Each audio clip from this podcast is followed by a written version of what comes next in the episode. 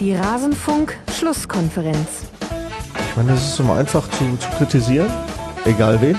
Äh, es ist immer einfach, und gerade wenn ich mich, ja, wenn ich mich verstecken kann. Ne? Total.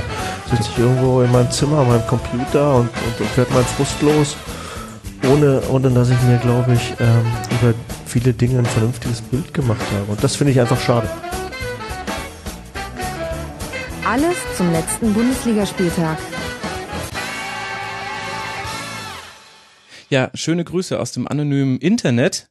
Und um die Anonymität gleich zu umgehen, mein Name ist Max Jakob Ost, ich bin der Edgenetzer und ihr hört hier die gar nicht so anonyme Rasenfunk-Schlusskonferenz, unser Format, in dem wir auf den Bundesligaspieltag zurückblicken. Das, was ihr gerade eben gehört habt, war ein Tondokument von Mike Büskens, der euch als Schalker Legende wahrscheinlich ein Begriff ist und das Ganze wurde aufgezeichnet vom Blauen Salon, dem sehr, sehr guten Schalke-Podcast, die eine Weihnachtsfeier gemacht haben, zusammen mit Web 04 und dem Königsblog. Ich hatte darauf hingewiesen in der letzten Folge und jetzt ist die Episode schon online in einer für eine Live-Aufnahme bemerkenswerten Qualität. Ähm, hört euch das an. Ich konnte es leider noch nicht ganz hören, aber ähm, schon zum Beginn reinhören, sehr, sehr empfehlenswert. Und Mike Biskins ist echt ein cooler Typ, das muss man mal sagen. Echt ähm, interessante Socke. Und damit herzlich willkommen hier in dieser Schlusskonferenz. Ich bin wie immer nicht alleine, sondern ich habe zwei Gäste und mit beiden werde ich heute jeweils einen thematischen Schwerpunkt auf ihren Verein legen. Und zum einen begrüße ich Kevin Scheuren, den ihr vielleicht auch schon gehört habt bei meinsportradio.de. Unter anderem macht er da den Podcast Werkskantine am Wasserturm und das Wörtchen Werkskantine könnte ein Hinweis darauf sein, welcher Verein dir am Herzen liegt. Servus Kevin. Hallo Max, hallo äh, liebe Zuhörer, ja, Bayern 04 Leverkusen. Das äh, ist mein Verein. Da geht jetzt ein äh, geballtes A durch die Republik. ich wusste. Ähm, wäre nichts Neues, wenn man das zum ersten Mal irgendwann mal so sagt. ja. ähm, nee, ich meinte, weil sich äh, das Mysterium gelöst hätte, was mit Werkskantine gemeint ist. Es ist kein Corporate-Podcast, die ja auch schwer im Kommen sind, sondern es Nein, es ist ausnahmsweise keiner. Ja, sehr schön. Sehr schön, dass du deine Rasenfunkpremiere hier gibst und wir haben noch eine gleich eine zweite Rasenfunkpremiere ist heute ein Debütantenball im Rasenfunk und zwar begrüße ich sehr sehr herzlich Kai Mario Abel vom auch sehr empfehlenswerten Hoch und Weit Lilien Podcast und damit Fan des SV Darmstadt. Servus Kai. Ja, hallo Max. Hallo. Grüß dich. Ja, freut mich, dass das geklappt hat und dass wir dich äh, aus dem fernen Mallorca zuschalten können. Ich bin ein bisschen neidisch auf die klimatischen Verhältnisse, die du wahrscheinlich hast. Äh, ja, es sind doch ein paar Grad mehr hier auf Mallorca und äh, ja, das stimmt. Also äh, ich gucke aus dem Fenster, sehe den, den blauen Himmel, Sonnenstrahlen und ja, knapp 18, 19 Grad werden wir heute bekommen.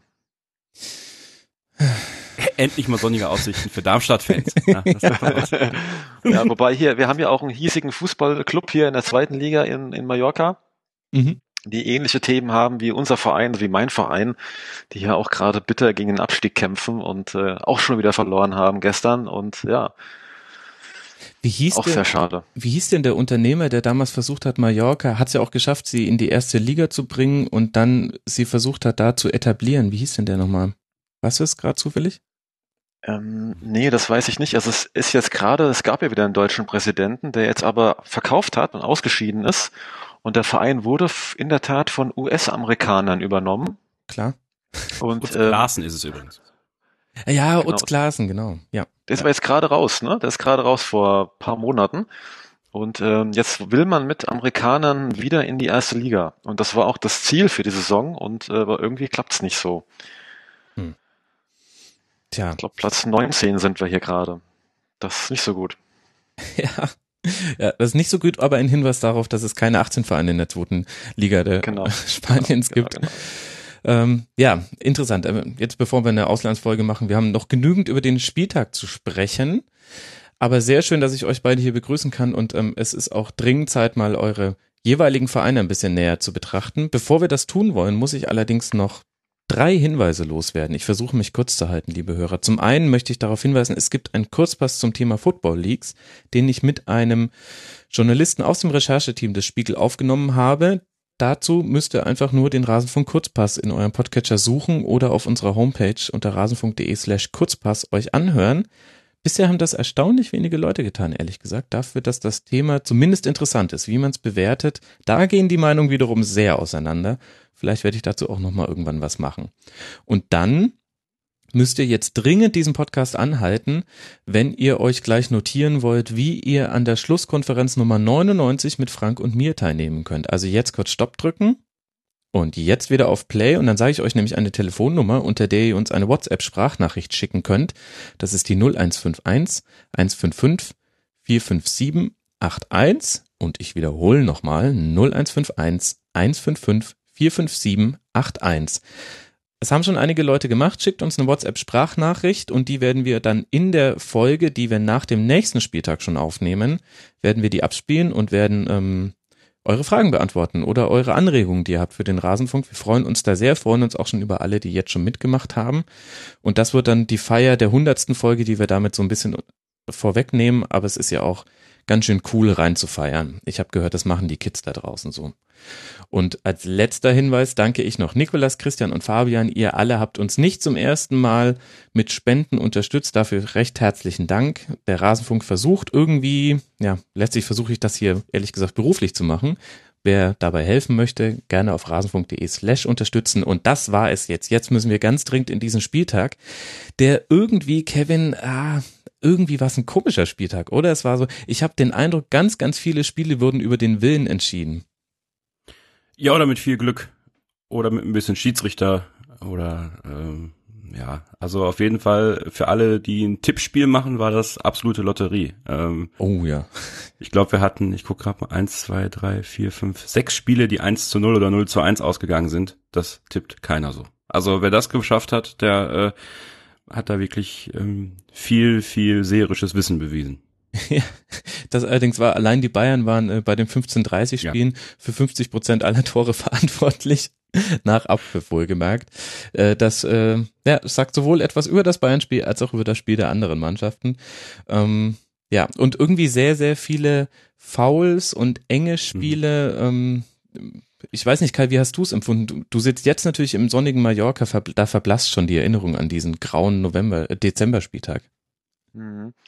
Ja, also ich kann das auch, also ich war für uns ja, als wir kommen ja nachher erst zu unseren 98ern, war für uns schon ein schwieriger Spieltag, weil die ganzen engen 1 zu 0 Ausgänge mit vielen, wie du es auch gesagt hast, doch Entscheidungen, roten Karten und so, ähm, aus Sicht von Darmstadt natürlich ein schwieriger Spieltag gewesen. Also ich versuche ihn fast zu vergessen. Immer wenn ich auf die Ergebnisse gucke, denke ich immer, hm, ja, hätte gern noch jeweils 1 zu 0 andersrum ausgehen können.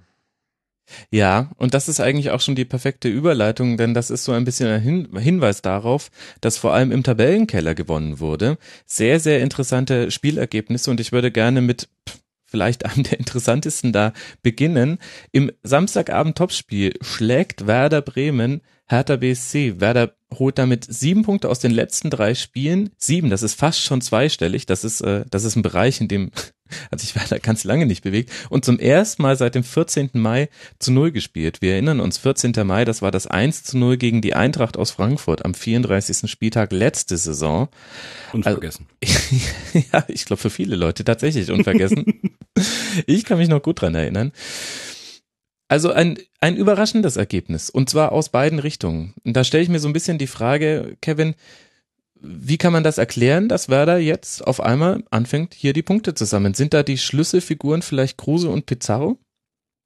Scheint so zu sein. Ich habe ja schon oft im, im Bundesliga-Special, was ich ja auch mitmoderiere bei meinsportradar.de, haben wir auch regelmäßig Bremer zu Gast, die versuchen, die Situation einzuordnen. Und mir fällt immer wieder auf, dass in Bremen irgendwie diese, diese Führungspersönlichkeiten fehlen, die allerdings dann auch wirklich durchschlagenden Erfolg bringen. Und Max Kruse, ich glaube, auf den hat man wirklich sehr, sehr viele Hoffnungen gelegt in Bremen. Dann hat er sich früh schwerer verletzt, viel lange aus und wie wichtig er sein kann für Bremen, das hat er, das hat er Samstagabend gezeigt, aber auch schon in den, in den ein, zwei Spielen, die er davor gemacht hat. Ähm, seine körperliche Präsenz vorne drin, ähm, auch Lücken aufzureißen, die dann auch einem Pizarro helfen können. Ähm, ich glaube, ich glaube, das ist tatsächlich sowas wie sowas wie ein Schlüssel gewesen, wenn es in Bremen einen Schlüssel gibt. Andererseits ähm, muss man, glaube ich, auch äh, Hertha BSCs Leistung so ein bisschen mhm. kritisch sehen. Also ähm, von daher, ich glaube, das ist da auch ein, ein Geben und Nehmen gewesen am Samstag. Ja, sehr schön formuliert. Ähm, Kruse und Pizarro alleine sieben Chancen gemeinsam kreiert und zwar meistens jeweils für den anderen. Das als Hinweis, wie gut die Abstimmung unter den beiden funktioniert. Und dann sehr wichtig für viele Werder-Fans die Rückkehr von Philipp Bargfrede. Kai, wie hast du denn jetzt die Leistung von Werder bei Berlin gesehen? Ja, also ich, ich sehe es eigentlich ähnlich. Also ich fand die auch überraschend gut, viele Chancen rausgearbeitet und was mhm. ich eigentlich auch spannend finde, äh, dass sie zu Null gewonnen haben, ne? was ja für Werder Bremen eigentlich auch immer schon, äh, also ich finde ja grundsätzlich in der Offensive sehr, sehr stark besetzt, ja, also auch viel zu stark, um, äh, um den Abstieg mitzuspielen. Mhm. Ähm, die große Schwäche ist ja immer hinten, ne? fängt ja schon beim äh, in, der, in der Abwehr an. Ähm, und äh, von daher, so aus, aus, aus meiner Sicht, ich halte Werder eigentlich für, für, für relativ gut, vor allem vorne, nach vorne hin. Ne? Mhm. Und da sieht man ja mit Kruse, Pizarro, Knappmeri hat man ja auch echt eine, eine sehr starke Offensive. Ja, also allein Nabri hatte natürlich äh, genügend Chancen, auch im sechsten Auswärtsspiel in Folge zu treffen, ähm, hätte den Deckel da drauf machen können mit einem möglichen 2 zu 0. Und dann haben wir ja tatsächlich die Frage, ja Kai, wie siehst du die Leistung von Hertha? So ein bisschen rätselhaft ist es zumindest mir. In der letzten Woche noch gegen Wolfsburg mhm. mit einer wahnsinnigen Energieleistung einen doch verdienten Sieg dann eingefahren, das Spiel gedreht, 3 zu 2 gewonnen in letzter Minute und gegen Werder jetzt auch nicht allzu viel positive Offensivaktionen gehabt, mal abgesehen von so ein paar Chancen wie im Pfostenschuss von Ibišević. Mhm. Ja, das stimmt. Also es ist schon fast, ähm, ich finde sowieso, Wer Hertha ist für mich auch so eine äh, so eine Mannschaft, die ich auch noch nicht, noch, nicht richtig greifen kann. Ja? Also ich finde die äh, überraschend gut immer wieder und, und ähm, auch mittlerweile etabliert ganz oben. Aber immer, ich gefühlt gehören sie dann noch gar nicht richtig dazu, ne? wenn man das so sieht, tabellen, tabellarisch und ähm, ja.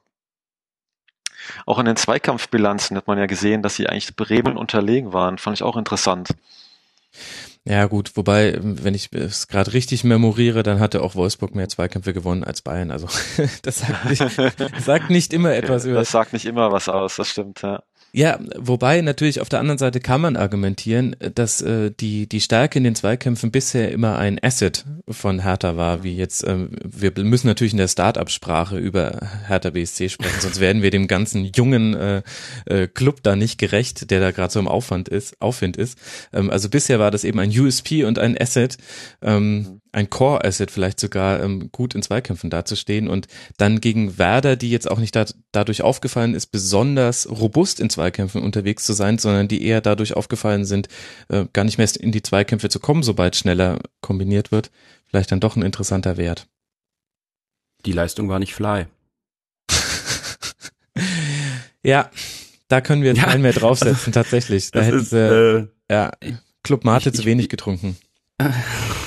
ich, ich muss da Kai äh, ähm, ein bisschen widersprechen. Also ich finde Hertha BSC ähm, noch lange nicht etabliert da oben. Ähm, Hertha BSC Berlin hat zwar einen riesen Fortschritt gemacht, aber immer noch ähm, fehlt denen auch die Konstanz, sich da oben festzusetzen. Also ich habe Hertha BSC immer auf dem Zettel für eine Mannschaft, die noch da oben wegkommt. Also das ist äh, für mich kein, kein Team, was hundertprozentig da oben sich festsetzen wird äh, über lange Sicht und diese Spiele drin haben wird, wie sie sie gegen Bremen nun mal drin gehabt haben, ähm, wo einfach mal gar nichts zusammenläuft. Das sind ironischerweise dann meistens, finde ich, die Heimspiele, wo das der Fall ist. Ähm, vielleicht ist es dann doch so ein bisschen die Erwartungshaltung, die steigt, die, die dann vielleicht die Qualitäten der Spieler übersteigt ähm, möchte ich nicht äh, vermessen klingen, aber ich, ich glaube halt, dass dass Hertha BSC Berlin ähm, eine dieser Mannschaften ist, die sich aus diesen oberen Tabellenregionen noch, ähm, sag ich mal, weitestgehend verabschieden wird und dass eventuell jetzt auch schon so der ähm, oder die Phase, die sie zurzeit haben, ähm, ja so ein bisschen ein bisschen schon mal vorschiebt. Mhm. Es ist ja eigentlich auch erstaunlich, ne? Das meinte ich ja auch. Also sie sind ja für mich so noch nicht greifbarer Club, ja. Sie sind immer noch auf Platz drei Hätten sie jetzt gegen Bremen gewonnen, hätten sie ja mit 30 Punkten schon vier Punkte Vorsprung vor dem vierten. Man hätte fast von oben von einem Führungstrio sprechen können. Also es ist schon erstaunlich auf der einen Seite, ne? Das ist, man nimmt es aber gar nicht so wahr. Man sieht die Hertha spielen und man hört, ja, die haben gewonnen. Und dann guckt man auf die Tabelle, das haben sie ja verloren, ne? Guckt auf die Tabelle und ist immer wieder überrascht, wie weit oben man die Hertha findet. Aber da frage ich mich tatsächlich, ob das nicht an unserer Blindheit liegt. Also zum einen ist es so, dass Hertha eigentlich, äh, auch wenn ich dir da ungern widerspreche, Kevin, aber die sind eigentlich sehr, sehr heimstark. Die hätten mit einem Sieg, ähm, wären die Erste in der Heimtabelle zusammen mit dem FC Bayern. Das war die erste Niederlage. Die beiden anderen Niederlagen gegen Hoffenheim und gegen die Bayern jeweils auswärts. Das sind auch zwei Spiele, die man schon mal verlieren kann. Und ich finde schon erstaunlich, dass wir ähm, so über eine Mannschaft reden, die erst dreimal verloren hat, die 22 zu 14 Tore erzielt hat und die auch in der letzten Saison ja schon mal eine sehr, sehr gute Hinrunde hingelegt hat. Und ja, die Rückrunde gibt vielleicht so Grund für Zweifel. Aber vielleicht ist das dann sogar noch wichtiger, wenn wir jetzt bei den Assets bleiben, für Hertha, dass man auch im Jahr zwei, in dem Hertha den, diesen oberen Region mitspielt, Berlin das noch nicht so ganz zutraut, dass das eine Nachhaltigkeit hat, ein Longtail. Aber wenn ich mich an die letzte Saison zurückerinnere, aber vielleicht erinnere ich mich da auch falsch zurück, war eben die Schwächephase, die sie in der Rückrunde haben, auch eine Schwächephase, die sie zu Hause hatten. Also die haben zu Hause sehr, sehr wenig Punkte geholt letzte Saison. Das ist richtig, das ist richtig. Und wenn es dann, wenn es dann schlecht läuft bei der Hertha, dann ist es meistens äh, tatsächlich zu Hause. Klar, wenn es gut läuft und du auf dieser Euphoriewelle schwimmst, ja, dann ist klar, dann, dann gewinnst du da erstmal jedes Spiel, aber ich glaube, dass Hertha BSC Berlin einfach auch, ähm, und ich glaube, das ist auch das Image, was Hertha BSC Berlin hat, äh, äh, also ich möchte es nicht mit Hannover 96 vergleichen oder so, ähm, aber ich glaube, dass den meisten Leuten Hertha BSC Berlin relativ egal ist. Und, und die einfach unterm Radar laufen und jetzt sind sie gerade oben und dann, ah ja, oh ja, Hertha BSC Berlin, also wenn man über Nachhaltigkeit spricht, müsste man eigentlich viel mehr bei Hertha BSC Berlin sprechen als über die TSG Hoffenheim, dass sie da oben sind oder RB Leipzig. Ja, weil das die Entwicklung von Hertha BSC Berlin ja wirklich über die Jahre durchweg positiv ist. Ja, und die, die ja auch zufrieden sein können mit dem, was sie dann letzte Saison erreicht haben. Schwächephase hin oder her. Mhm. Aber ähm, das kommt nicht von ungefähr, dass die Leute die Hertha manchmal so ein bisschen ja vergessen quasi. Ja, wie gesagt, und vielleicht auch gar nicht zu deren Nachteil. Wir wollen es jetzt aber nicht vergessen, deswegen muss ich unbedingt betonen, äh, Darida hat seinen Startelf-Comeback gegeben zum ersten Mal seit dem dritten Spieltag wieder. Und wenn man sich erinnert, wie wichtig er auch in der letzten Saison war, nicht nur als Kilometerfresser, sondern auch als ähm, Kreierer von Chancen, dann ist das äh, zumindest eine interessante Entwicklung und natürlich bitter für Hertha die Langkampfverletzung. Lustenberger musste dann in die Innenverteidigung rücken und das haben wir jetzt auch noch nicht thematisiert, obwohl Werder so viele Chancen hatte, das eigentliche 1 zu 0 durch Max Kruse, der zum zweiten Mal in Folge getroffen hat, das war dann auch eine sehr, sehr, also es war ein verfrühtes Weihnachtsgeschenk von Niklas Stark an ihn. Also irgendwie auch ein merkwürdiger Spieltag für, für Berlin. Irgendwie doof gelaufen und auf der anderen Seite Werder ganz klar im Aufwind. Die spielen jetzt noch gegen Köln und dann in Hoffenheim. Kai, du wirst ja das sehr genau im Blick haben, was da gerade in Bremen passiert. Mhm. Wie, wie, auf einer Skala von eins bis zehn, wie groß ist deine Sorge, dass sich dieser Positivtrend verfestigt? Ähm, schon relativ weit oben. Also ich äh, habe schon auch mit Blick auf die Tabelle, Werder hat sich jetzt ja schon ein bisschen ja, hochgekämpft. Der ist witzigerweise vier Punkte vor, da kommen wir später drauf, vier Punkte vor Wolfsburg. Mhm. Finde ich ganz faszinierend, ja. Und ähm, ich glaube schon, dass sie noch ein paar Punkte holen bis zur Winterpause, ja. Und ähm, wie gesagt, ich halte die Offensive auch sehr stark, ja. Und wenn die es einigermaßen in den Griff, Griff kriegen, ähm, ihre Defensive hinzubekommen, dann halte ich Werder eigentlich für zu stark, um abzusteigen. Ja, das mag jetzt der Darmstädter Fan nicht so gerne hören oder die anderen Fans der Mannschaften, die unten stehen. Und ähm, ich weiß nicht, ja, also ich glaube schon, dass sie sich aufgrund der starken Offensive da hocharbeiten können noch. Ja, es scheint tatsächlich ein Wettbewerbsvorteil zu sein. Zumindest äh, Stand 14. Spieltag in der Saison 2016, 2017, wenn man da so eine Offensive vorne drin hat. Ähm, ich meine, der FC Ingolstadt, was der mit so einer Offensive machen könnte, will man mhm. gar nicht wissen. Und ja, letztlich auch deine Darmstädter, Kai. Aber ja. da kommen wir ja auch noch zu. Da kommen wir gleich noch zu. Ja, genau. Nächste Woche Bremen gegen Köln. Das, ich meine, ja, kann man auch mal gucken. Köln ist ja auch noch eine Mannschaft, die, die nach oben noch will und die auch ein super Spiel gemacht hat, kommen wir ja gleich. Ne? Also das ist, ich finde es ja sowieso, die Bundesliga diese Saison ist irgendwie ganz merkwürdig. Ja, also die ganzen Spieltage, eigentlich, wenn man tippen will, ist doch alles immer äh, nicht so gut vorhersagbar. Und auch wenn ich auf die, auf die Tabelle schaue, ich finde das schon teilweise sehr merkwürdig. Also wer da alles so oben mitspielt, wer da alles unten sich rumtummelt, ja. Ja, merkwürdig oder interessant.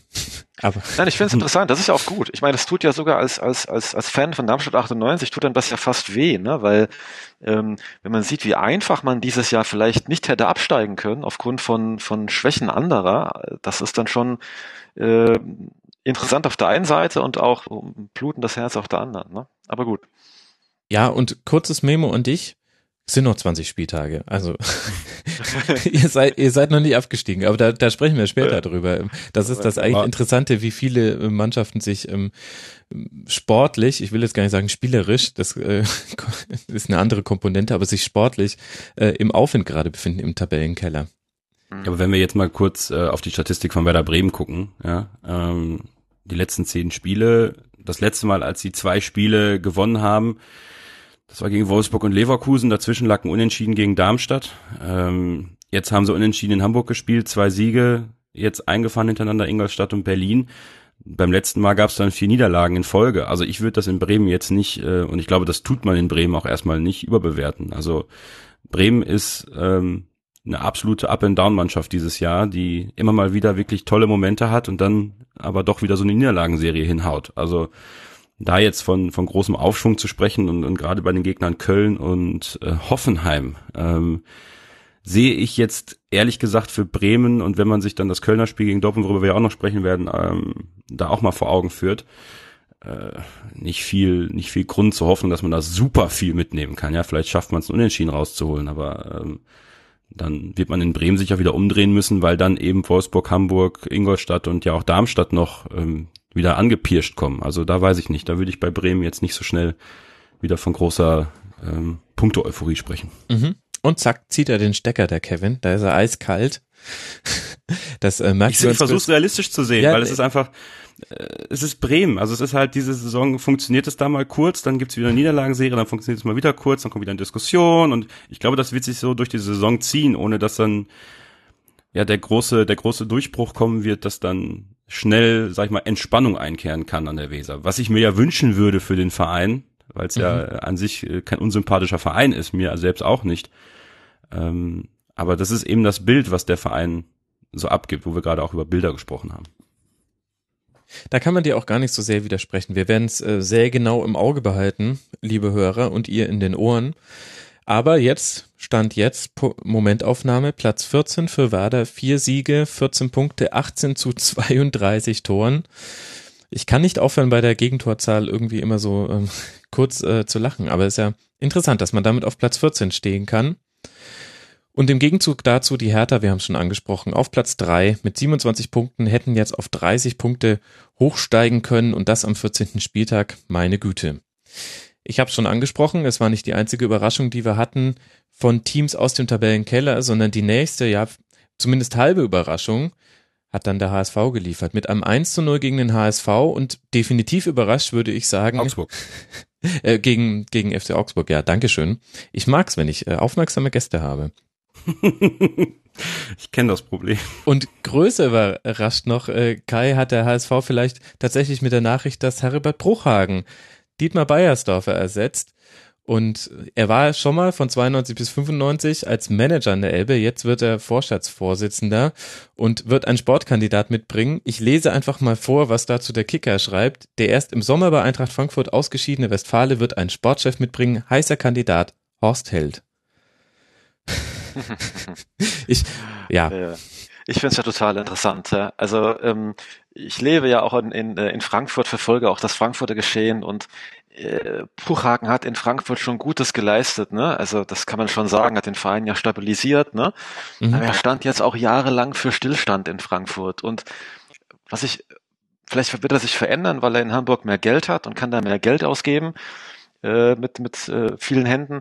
Nur er, er war immer der in Frankfurt, immer alle geerdet hat. Ne? Mhm. Also du hast in Frankfurt mal ein paar Spiele gewonnen und dann war er immer der, der, wir müssen hier, äh, Bundesliga ist zementiert und wir können nur hinten sein und so weiter. Und jetzt kommt er mit seiner äh, Einstellung in das euphorisierende Hamburg. Haben ein paar Hamburger Fans in meiner Umgebung auch. Die gewinnen ja zwei Spiele in Folge und reden schon fast wieder von der Euro Europa League, ja. Und, und da passt Bruchhagen in meiner Welt eigentlich gar nicht so gut rein. Ich weiß nicht, wie ihr das seht, aber jemand, der immer so äh, von der zementierten Bundesliga und von immer Ball flach halten, spricht, dann in das, in das Hamburg reingeht, wo alle so viel erwarten. Ich weiß nicht, ob das so die gute Kombination ist. Vielleicht wäre ein bisschen Stillstand erstmal ganz gut in Hamburg. Also nicht Stillstand im Sinne von jetzt da unten bleiben, ne, sondern erstmal sich wieder ein bisschen erden. Also deswegen finde ich Bruchhagen so als solchen gar nicht mal so verkehrt für den HSV, das ist okay. Mhm. Ähm, ich tue mich ein bisschen schwer mit Bruchhagens eigener, ähm, ja, ja, kann man das Doppelmoral nennen? Ich weiß es nicht. Wollte er nicht eigentlich in Rente gehen? Sollte es nicht vorbei also er wollte sein? eigentlich in Rente gehen, ja. ja. Also, ähm, aber er hat gesagt, äh, wenn der HSV anfragt, dann ist eine Zusage Pflicht. Also er konnte nicht anders, Kevin. Ja, er konnte nicht anders. War er bei Sky gekündigt, ne? aber da haben wir ja gestern was anderes erfahren. Ähm, tja, das ist so, ähm, Horst Held dann als Sportdirektor kann funktionieren. Ähm, Horst Held halte ich nicht für den absolut schlechtesten Sportdirektor, ähm, auch wenn mir da viele Schalke-Fans widersprechen werden, ähm, denn auch viele Transfers, die, die jetzt noch getätigt worden sind auf Schalke, gehen auch noch teilweise auf ähm, Horst Helds Konto. Das darf man da nicht vergessen. Ich glaube, dass dieses Duo ganz gut funktionieren könnte, so ist denn Eintritt. Ähm, dann fehlt ja nur noch Armin Fee als Trainer. Ich glaube, genau. da jaulen gerade ein paar HSV-Fans. Der war ja schon mal da. Der hat Stallgeruch. Äh, na, jetzt wird's langsam ironisch, weißt du? Das, denn du bist halt sehr schnell dann in diesem Ironischen beim HSV.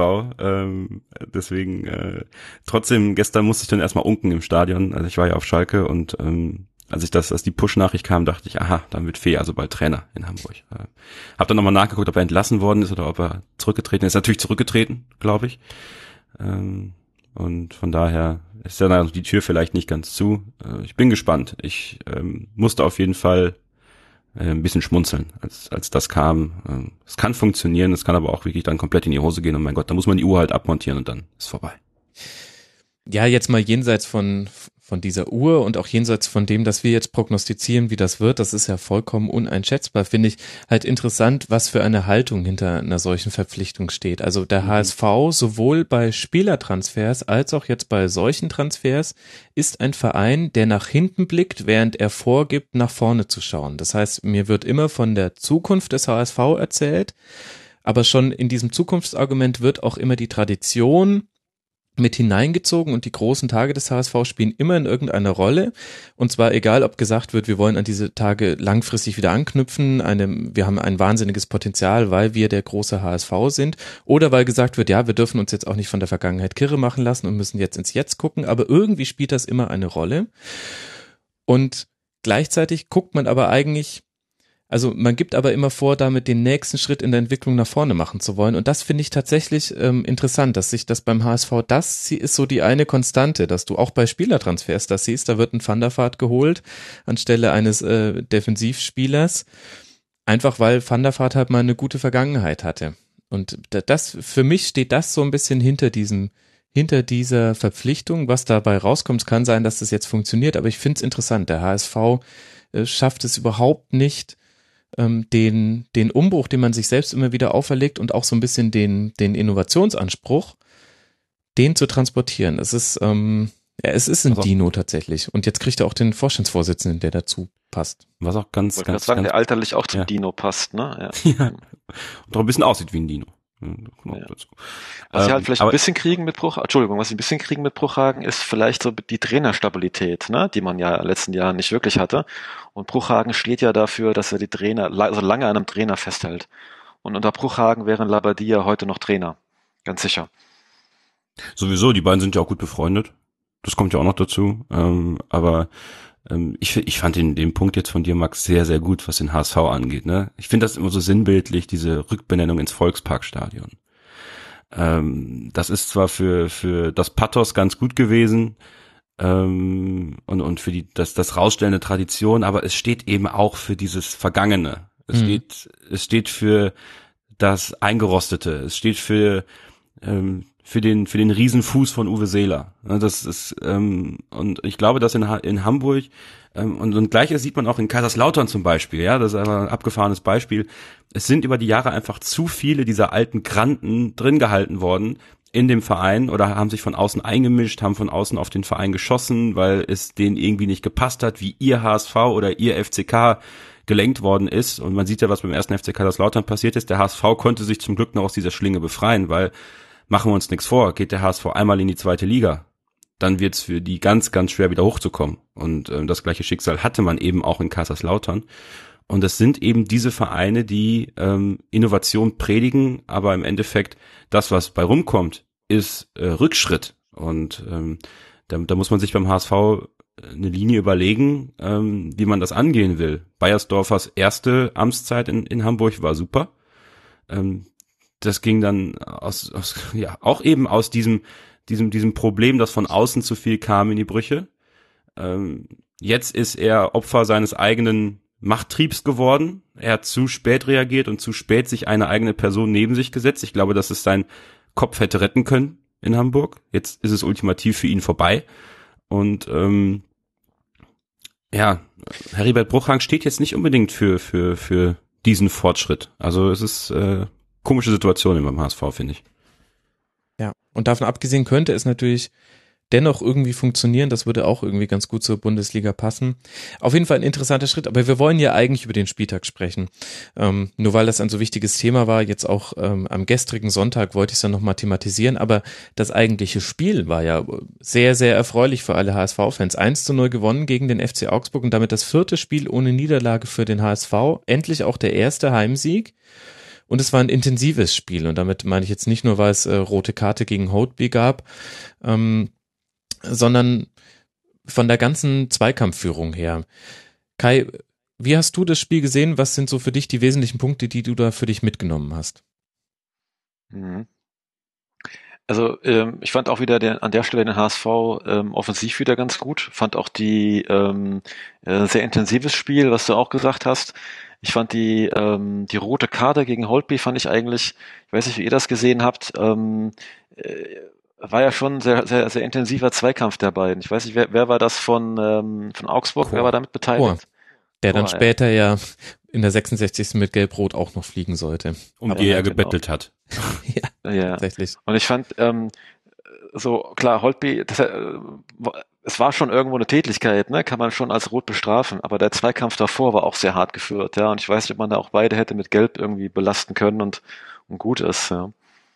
Ich fand's ein bisschen überhart. Also er wollte sich die befreien aus diesem Klammergriff. Ja, nee, nee, Holtby. Also bei beides. Also Chors Einsatz, Chor war völlig von der Rolle, was das sollte. Mhm. Ähm, der hätte ja schon vom Platz fliegen müssen, als er Kostic da in die Weichteile getreten hat. Ähm, mhm. Aber ich hätte da keine rote Karte gegeben. Ja, das sah ein bisschen doof aus, ähm, aber wenn man das in der Gesamtheit sieht, äh, will sich ein Mensch nun mal aus einem Klammergriff lösen. Ähm, gerade wenn der Hals eingeengt wird. Ne? Mhm.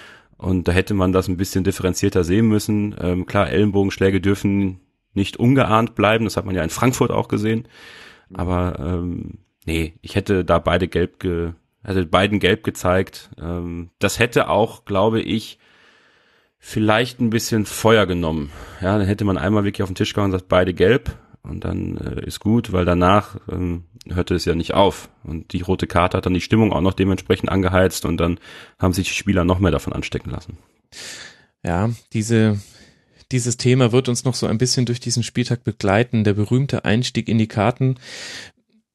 Ich glaube ehrlich gesagt, ähm, dass Chor einfach Glück hatte, dass sein kurzes Ausschlagen mit dem Fuß auch nicht gesehen wurde und das war genau, das kommt auch noch dazu, ja. Es, äh, und es war ja schwierig ich meine, oder beide rot. Chor, Chor rollt über den Kopf von Holtby. Man kann total verstehen, dass der da äh, durch die Decke geht. Gleichzeitig ist es eine Aktion, die man aber halt einfach, das sagt sich aus unserer Sicht leicht, aber man sollte sich da im Griff haben, sonst läuft man zumindest Gefahr eines Platzverweises. Die Gefahr ist jetzt eingetreten. Chor hat Glück gehabt, dass er da noch nicht geflogen ist und später ist er dann vollkommen zurecht runtergegangen mit Gelb-Rot in der 66. Minute. Das heißt, am Ende ging es dann 10 zu 10 aus. Schwierige Situation, auch weil ich glaube, dass der Schiedsrichter die Situation äh, dann nicht mehr im Blick hatte. Er ist dem Ball gefolgt mit dem mit den Augen und ähm, so wie ich das so rekonstruiere, müsste da der vierte Offizielle ähm, einen Hinweis gesandt haben. Der hatte nämlich ganz gute Sicht. Ja, schwierig. Schiedsrichter Daniel Siebert, ähm, nicht das einzige Mal heute, dass wir über Schiedsrichter und Karten und so weiter reden werden, aber ist ja auch ganz interessant, wie das in ganz, ganz vielen Spielen an diesem Spieltag na, eskaliert ist ein bisschen zu groß, aber es hat immer eine Rolle gespielt und das war das, was ich eingangs meinte. Wir reden heute weniger über taktische Kniffe der Trainer.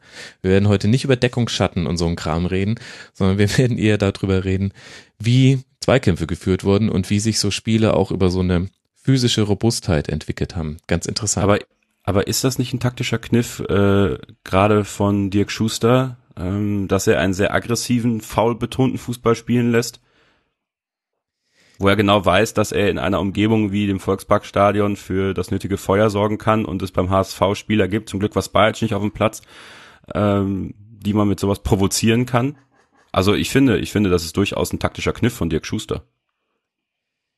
Jein. Ich würde nicht sagen, faul basiert. Da muss unbedingt gleich der Kai auch nochmal seine Einschätzung, der ja viel, viel mehr Spielzeit mit Dirk Schuster erlebt hat, als mhm. wir, die wir die erste Liga vor allem im Blick haben. Ich weiß also es ich nicht. Find also Dirk Schuster, ich finde Dirk Schuster ist ein fieser Trainer. Das ist meine Meinung. Die kennzeichne ich als meine Meinung. Und ich fand auch, ähm, wenn Dirk Schuster, wenn, wenn, also äh, in seiner Zeit in Darmstadt war Darmstadt durchaus körperlich unterwegs, ja. Nicht immer unfair, das möchte ich nicht sagen. Da möchte ich, das möchte ich sagen. Aber ich ähm, kann mich an ein Spiel erinnern, Darmstadt gegen Leverkusen in Darmstadt, da wurde auch gut getreten seitens der Darmstädter. Das ist einfach so. Und da hat man ja auch äh, Fouls ähm, provoziert und gelbe Karten ja auch in Kauf genommen. Mhm. Ja, also ich sag mal so, äh, er ist schon, schon ein Trainer oder die, die, die letzten Jahren, wie er in Darmstadt war, hat immer sehr aggressiv spielen lassen, ne? was ja unsere Stärke ist, ne? Und also in Darmstadt die Stärke war auch in den letzten mhm. Jahren, was wir uns auch gerne wieder zurückwünschen, ne? Und vielleicht ist der Grad manchmal auch schmal zwischen, ich bin halt ähm, sehr intensiv im Spiel, um nicht aggressiv zu sagen, ja, und bin eng an dem Mann und bin, bin stark in den Zweikämpfen und bin halt auch mal hier und da vielleicht ein bisschen, bisschen äh, kommt zu spät, wenn ich reingrätsche und erwisch halt mal äh, meinen Gegenspieler ähm, unglücklich, ja. Ich glaube nicht, dass Schuster jemand ist, der unfair spielen lassen will. Ne, aber ist schon jemand, der, der durchaus körperbetont spielt und der auch eine gewisse Aggressivität im Spiel äh, will, ja. Und damit ja auch in Darmstadt äh, immer Erfolg hatte mit der, dieser, dieser Spielweise. Und ich finde das ja auch, äh, Max, was du sagtest, bezeichnend. Ich bin selber nicht so der Taktikfuchs, deswegen ähm, finde ich es schön, ja, wenn wir über, über äh, sowas reden, weil ich finde es immer wieder interessant, weil es heißt ja oft, Trainerwechsel bringen nichts. Ne? Und was, was, was machen Trainer mit einer Mannschaft? Und man kann aber sehr schön sehen, wie eigentlich ähm, dann doch sowas, ähm, welchen Einfluss Trainer auf Mannschaften haben, wenn wir nachher auch noch über andere Vereine reden, aber auch beim HSV, ne? Was ich mittlerweile ja beobachte, das ist mir auch wieder aufgefallen, dass der HSV mental auch stärker wirkt in den letzten Wochen, ja, und auch, mhm. auch hier, und auch nach, nach, nach einer roten Karte nicht zusammenbricht, ja. Und davor, in den letzten Jahren, hatte ich beim HSV immer so den Eindruck, da passiert irgendwas, was nicht im Sinne der Spieler ist, ja, und schon brechen sie auseinander sei es irgendwie ein Gegentor oder, oder wie jetzt in dem Fall eine rote Karte gegen einen Spieler. Und das finde ich, hast du beim HSV jetzt aktuell nicht mehr so. Mhm. Ja, also sie scheinen da schon mental gefestigter zu sein, auch durch den Trainer vielleicht oder auch jetzt natürlich auch durch die Erfolge der letzten Woche, ja. ne? Ja, klar, auch das, ne? Und und so ein Dirk Schuster, um das nochmal auch zu sagen, ja, der ist halt mit seiner offensiven oder aggressiven Spielweise, ne? Hast du halt, bist du immer auch als Mannschaft immer im Spiel mit dabei, ne? So, und dass da jetzt, um das nochmal zu sagen, äh, hier Kevin, also er ist keiner, glaube ich, der, der, der unfair spielen lassen will. Das, das glaube ich nicht. 15 Fouls, HSV, 16 Fouls Augsburg, sagt zumindest die Statistik, aber ich will nicht so tun, als hätte ich alle 31 Fouls gesehen und äh, könnte jetzt dann auch bewerten, ob da schlimme Fouls mit weniger schlimmen in einem Topf liegen. Kann ich nicht sagen. Ich, hm ich glaube nicht, dass Faulen zum Spielplan gehört. Ich glaube, dass ähm, eine Aggressivität in den Zweikämpfen zum Spielplan gehört und das ist ja dann auch legitim. Der Schiedsrichter ist dafür da, die so rote Linie zu grinsen, zu ziehen. Warum findest du das interessant? Ach, das ist ja diese Diskussion, ne? Ähm, Faulen gehört nicht zum Spielplan dazu. Ähm, halte ich für halte, halte ich für Geschwätz. Also natürlich gehört Faulen zum Spielplan dazu. Kann mir keiner erzählen, dass das nicht zum. Es ist halt unser Fairplay-Gedanke. Ja, Fußball ist ja Fairplay. Ja, ähm, ich will nicht sagen, dass Leute Spieler verletzen sollen. Das wird kein Trainer denen sagen. Aber ähm, wenn man sagt, tritt mal dem Holtby auf die Füße, ohne ihn dabei zu verletzen und sieh mal, was passiert, das ist Psychologie. Natürlich gehören dann Fouls dazu. Meinst du, so ein Trainer würde das so vorher sagen? Also ich meine, das wissen wir nicht, ne? Aber ich finde, das ist ein Unterschied, nicht. ob du sagst, pass auf, ähm, äh, Holtby, wenn der Ball annimmt, du bist sofort da, du stehst ihm sofort auf den Füßen als Sprichwort, ja, aber nicht bildlich, also du machst das nicht, ne? Oder ob du ihn in Ruhe den Ball annehmen lässt. Und ich glaube, was Schuster immer macht, ist, äh, wenn der Gegner den Ball hat, wir sind sofort da, ja, also ja. wir sind sofort äh, intensiv am Mann, ich versuche das Wort aggressiv immer zu vermeiden, ne? Das ist ja nicht, dass du ihn faulen sollst, ne? Nur, ähm, dass du ihn halt nicht in Ruhe den Ball annehmen lässt und guckst, was, wo er im nächsten freien Mann findet. Und das ist schon, äh, das ist, das ist Taktik, ja, aber ich glaube, dass das Faulen jetzt Taktik ist, glaube ich nicht. Dass er wirklich sagt, hier komm, guck mal, ob du den Holtby provozieren kannst, weil das weiß ich nicht, ja. Dann äh, ist das, äh, ist das, ist das auch wieder nur meine Meinung. Ne, es ist eine Glaubensfrage tatsächlich. Ich, ich, ich würde auch eher sagen, ja, schwierig. Also es gibt eine Handvoll das ist ein romantischer Spiele. Gedanke, finde ich. Naja, also es gibt, es gibt ja auch immer so zwei Arten von Fouls. Also ich glaube, das eine Foul, was immer zum Spielplan mit dazugehört, ist das taktische Foul und deshalb wird es ja jetzt auch relativ konsequent mit einer gelben Karte bestraft, weil das einfach eine, eine taktische Unterlegenheit, nämlich meist eine Gleich- oder Unterzahl gegen den Ball, die nivelliert das. Und deswegen äh, machst du das Foul als taktisches Foul und deswegen gibt's da jetzt auch zu Recht gelbe Karten für und das ist aber halt schwierig, weil zum Teil inzwischen taktische Fouls am eigenen 16, äh, am gegnerischen 16er stattfinden, weil sich der Fußball dahingehend verändert hat. Und dann gibt's halt die Zweikampfführung, die auch mit Fouls geführt werden kann. Und dann ist es, glaube ich, tatsächlich eine Einschätzungsfrage, ob man da den romantischen Max Kai Gedanken verfolgt, dass man sagt, nein, ähm, die wollen einfach eigentlich nur den Zweikampf gewinnen und sind da manchmal über der Linie. Oder ob man äh, sagt wie Kevin, das ist die Ansage in der Kabine. Letztlich. Pass auf. Ja. Anderes Beispiel. Leverkusen gegen Dortmund diese Saison. Dieses sagenumwobene Spiel, wo Thomas Tuchel danach mit der Foulstatistik in die Pressekonferenz kam. Ja.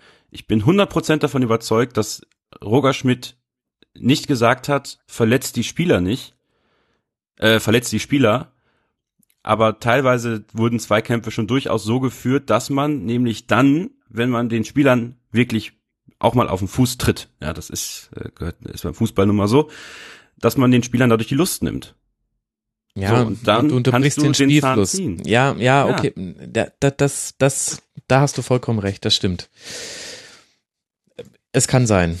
Ich, und äh, eben, dann, dann kommt ja noch dazu, in welcher Umgebung bist du, was kannst du damit erreichen? Und wenn du damit erreichen kannst, einen Spieler einen Platzverweis zu besorgen, du allerdings gleichzeitig vergisst, den Spieler, der von deiner Mannschaft so nah an einem Platzverweis ist, auszuwechseln, Dominik Kor, ähm, dann hast du, wenn das ein Ziel von dir war, ich möchte das Dick Schuster nicht unterstellen, äh, kannst mir aber vorstellen, hast du dein Ziel erreicht. Und wenn du in Unterzahl oder beziehungsweise in Überzahl spielst, ähm, hättest du mehr rausholen können. Das haben sie nicht geschafft und deswegen haben sie auch am Ende äh, durchaus nicht unverdient verloren. Ja, es, es war in ganz vielen Punkten ein Spiel auf des Messers Schneide. Also wenn Halil, Hamid Altentop äh, die große Chance, ähm, die er da hat, ähm, verwertet, wo er den Ball irgendwie komisch annimmt. Ähm, komisch ist ein gutes. ähm, äh, dann geht äh, Augsburg, wenn ich mich richtig erinnere, damals noch in Überzahl mit 1 zu 0 in Führung und das Spiel wird logischerweise ein anderes. Und, und so ist es eben so, dass wir dann in der erst den Platzverweis sehen in der 66. für Dominik Kor, der glaube ich auch deshalb nicht ausgewechselt wurde, weil er eine wichtige Rolle im Augsburger Spiel spielt als äh, zweiter Sechser neben Daniel Bayer. Und dann hast du eben dann in der 68. Ähm, das Tor von Philipp Kostic ähm, mit einem Nachschuss nach einem Pfostentreffer von Nikolai Müller ja, dann geht so ein Spiel halt 1 zu 0 aus.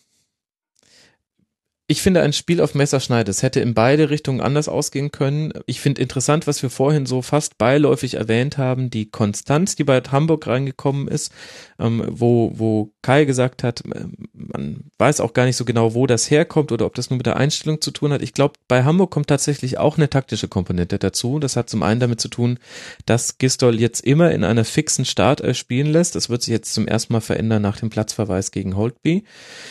Aber das heißt, die Spieler sind sich ihres Stammplatzes äh, erstmal jetzt sicher. Dieses ständige Herumgewechsel hat aufgehört und dann sieht man, dass sie einfach klare und auch relativ einfache taktische Anweisungen inzwischen bekommen haben, wie sie bestimmte Situationen lösen. Und zwar sowohl, wie sie sich gegen den Ball verhalten, das war, glaube ich, so das Erste, was, was Gistol ihnen beigebracht hat, als auch da ruft schon bei mir jetzt äh, Bruno Labbadia an und möchte widersprechen, aber das, das äh, kann er jetzt mal lassen. Nein, aber auch die Spielauslösung ist ein bisschen einfacher geworden. jetzt beim HSV, finde ich zumindest. Oder möchte mir jemand widersprechen? Nö, eigentlich nicht, weil Markus Gisdol, finde ich, ist ein taktisch guter Trainer, der eine Mannschaft gut einstellt und der der Mannschaft auch Sicherheit vermitteln kann, weil er sich selber sicher ist in dem, was er macht. Also da stimme ich dir voll und ganz zu.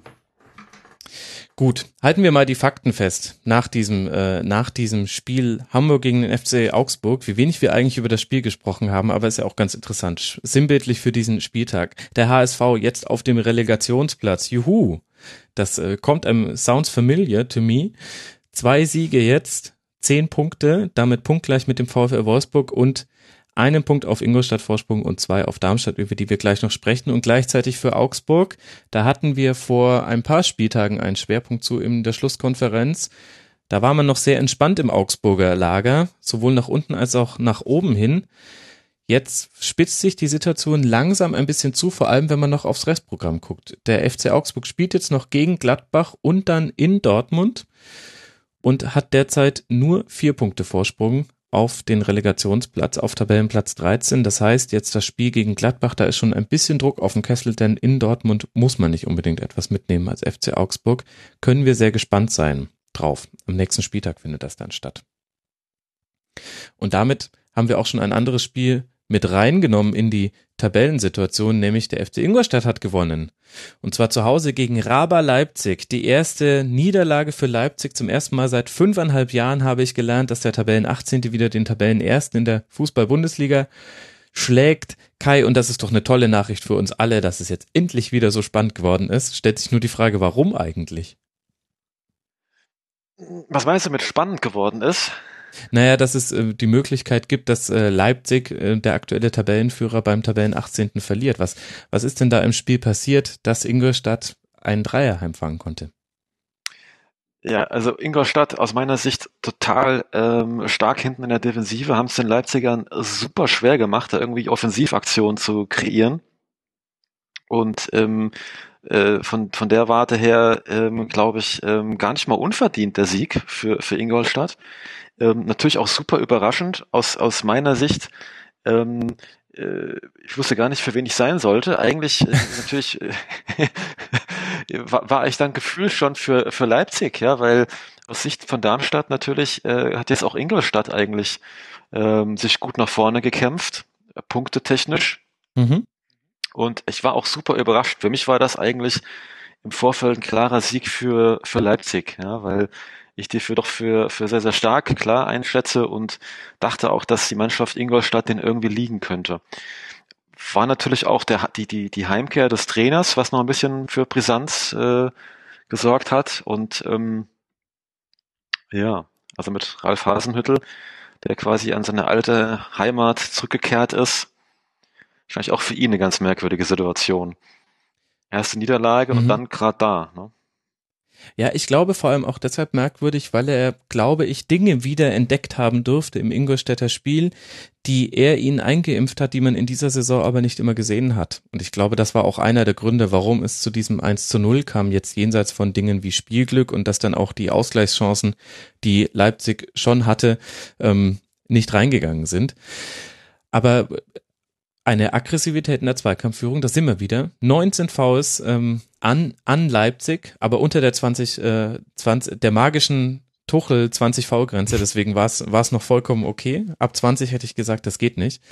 Ähm, nee, aber die die Ingolstädter standen ihnen sehr auf den Füßen und waren gleichzeitig unheimlich kompakt. Und Ingolstadt war das erste Team in dieser Saison, was das gemacht hat, mit dem ich eigentlich ehrlich gesagt gerechnet hatte gegen Raba Leipzig, nämlich man stellt sich relativ tief hin, man versucht die Räume sehr, sehr eng zu halten. Den Flügel dürfen sie gerne haben, aber im Zentrum soll ihnen kein Stich gelingen und dann einfach konsequent vermeiden Ballverluste im Spielaufbau, damit es nicht diese schnellen Umschaltsituationen gibt. Und da ist mir ehrlich gesagt keine in Erinnerung von diesem Spiel. Ich konnte es allerdings auch nicht über 90 Minuten sehen, die Leipzig gehabt hätte. Und dann wird es schwer und dann kommt halt ein bisschen Pech bei der Chancenverwertung dazu zack, fertig, haben wir die erste Niederlage der Saison. Ich finde, Mike Walpurgis hat äh, ganz Ostwest ostwestfälischen Fußball spielen lassen. Ähm, hat die Tugenden eingefordert von seiner Mannschaft, die er, glaube ich, bei seinen vorherigen Vereinen auch sich gewünscht hat. Äh, die hat das umgesetzt. Die sind ein hohen, hohes Kampfpensum gegangen. Das hat mir sehr gut gefallen. Ich mag hohes Kampfpensum. Das hat mir sehr gut gefallen, diese Formulierung. ja, es ist ja so. Also ähm, das auch durchzustehen gegen Leipzig. Ähm, ja, alle Achtung. Also Stellungsspiel war hervorragend von Ingolstadt. Also ähm, das hätte ich mir auch gewünscht, als, äh, als zum Beispiel Leverkusen gegen Leipzig gespielt hat, das Zentrum da ein bisschen dichter zu halten, weil darüber fallen nun mal auch die Tore oder gehen die Situationen aus. Und ähm, tja, wenn du bereit bist, das 90 Minuten durchzugehen und durchzustehen und eben halt auch, äh, und da sind wir wieder beim Thema Fouls, äh, ein bisschen den, den wichtigen Spielern so teilweise die Lust zu nehmen, ähm, dann ist das schon, ist das schon echt gut. Und ein völlig, also für, für in meinen Augen ein sehr verdienter Sieg für, für den FC Ingolstadt, die sich auch auf dem aufsteigenden Ast befinden. Ja, das definitiv. Also jetzt alleine sieben Punkte aus den letzten vier Spielen geholt. Das einzige Spiel, das da aus der Reihe fällt, war der 1 zu 2 auswärts ähm, Misserfolg. Jetzt habe ich es gerade noch irgendwie grammatikalisch hinbekommen gegen Werder Bremen. Ansonsten eben Ingolstadt, ja, sehr auf dem aufsteigenden Ast. Neun Punkte jetzt und das ist eben die interessante Dynamik im Tabellenkeller. Da befinden sich alle ja mehr Aufwind als ähm, Segelflieger an der Felswand. Äh, sehr interessant, was sich da alles tut. Und für Leipzig, Kai, ich meine, Mitleid werde ich jetzt wahrscheinlich von dir für Leipzig sowieso nicht herauskitzeln können. Das hat sich schon so vage angedeutet. Aber letztlich ja auch nichts passiert. Es war jetzt auch nicht das äh, schlechteste Spiel aller Zeiten. Sie haben trotzdem Chancen rauskreiert. 13 zu 4 Torschüsse. Und mhm. Ingolstadt hatte nur einen Aufstor tatsächlich. Der war dann auch drin nach einer Standardsituation. Das hört sich jetzt auch nicht so äh, komplett überraschend an. Ja, so ein Spiel hast du halt einfach mal dabei. Mhm. Ja, das denke ich auch. Und jetzt wird es einfach ähm, äh, spannend sein, wie Leipzig darauf reagiert, ne? also wie, die, wie man das jetzt nimmt. Ich fand ein Interview nach dem Spiel ganz spannend, wo Hasenhüttel ja gefragt wurde, äh, ob das jetzt so hier der, der, der erste große Rückschlag gewesen sei. Mhm.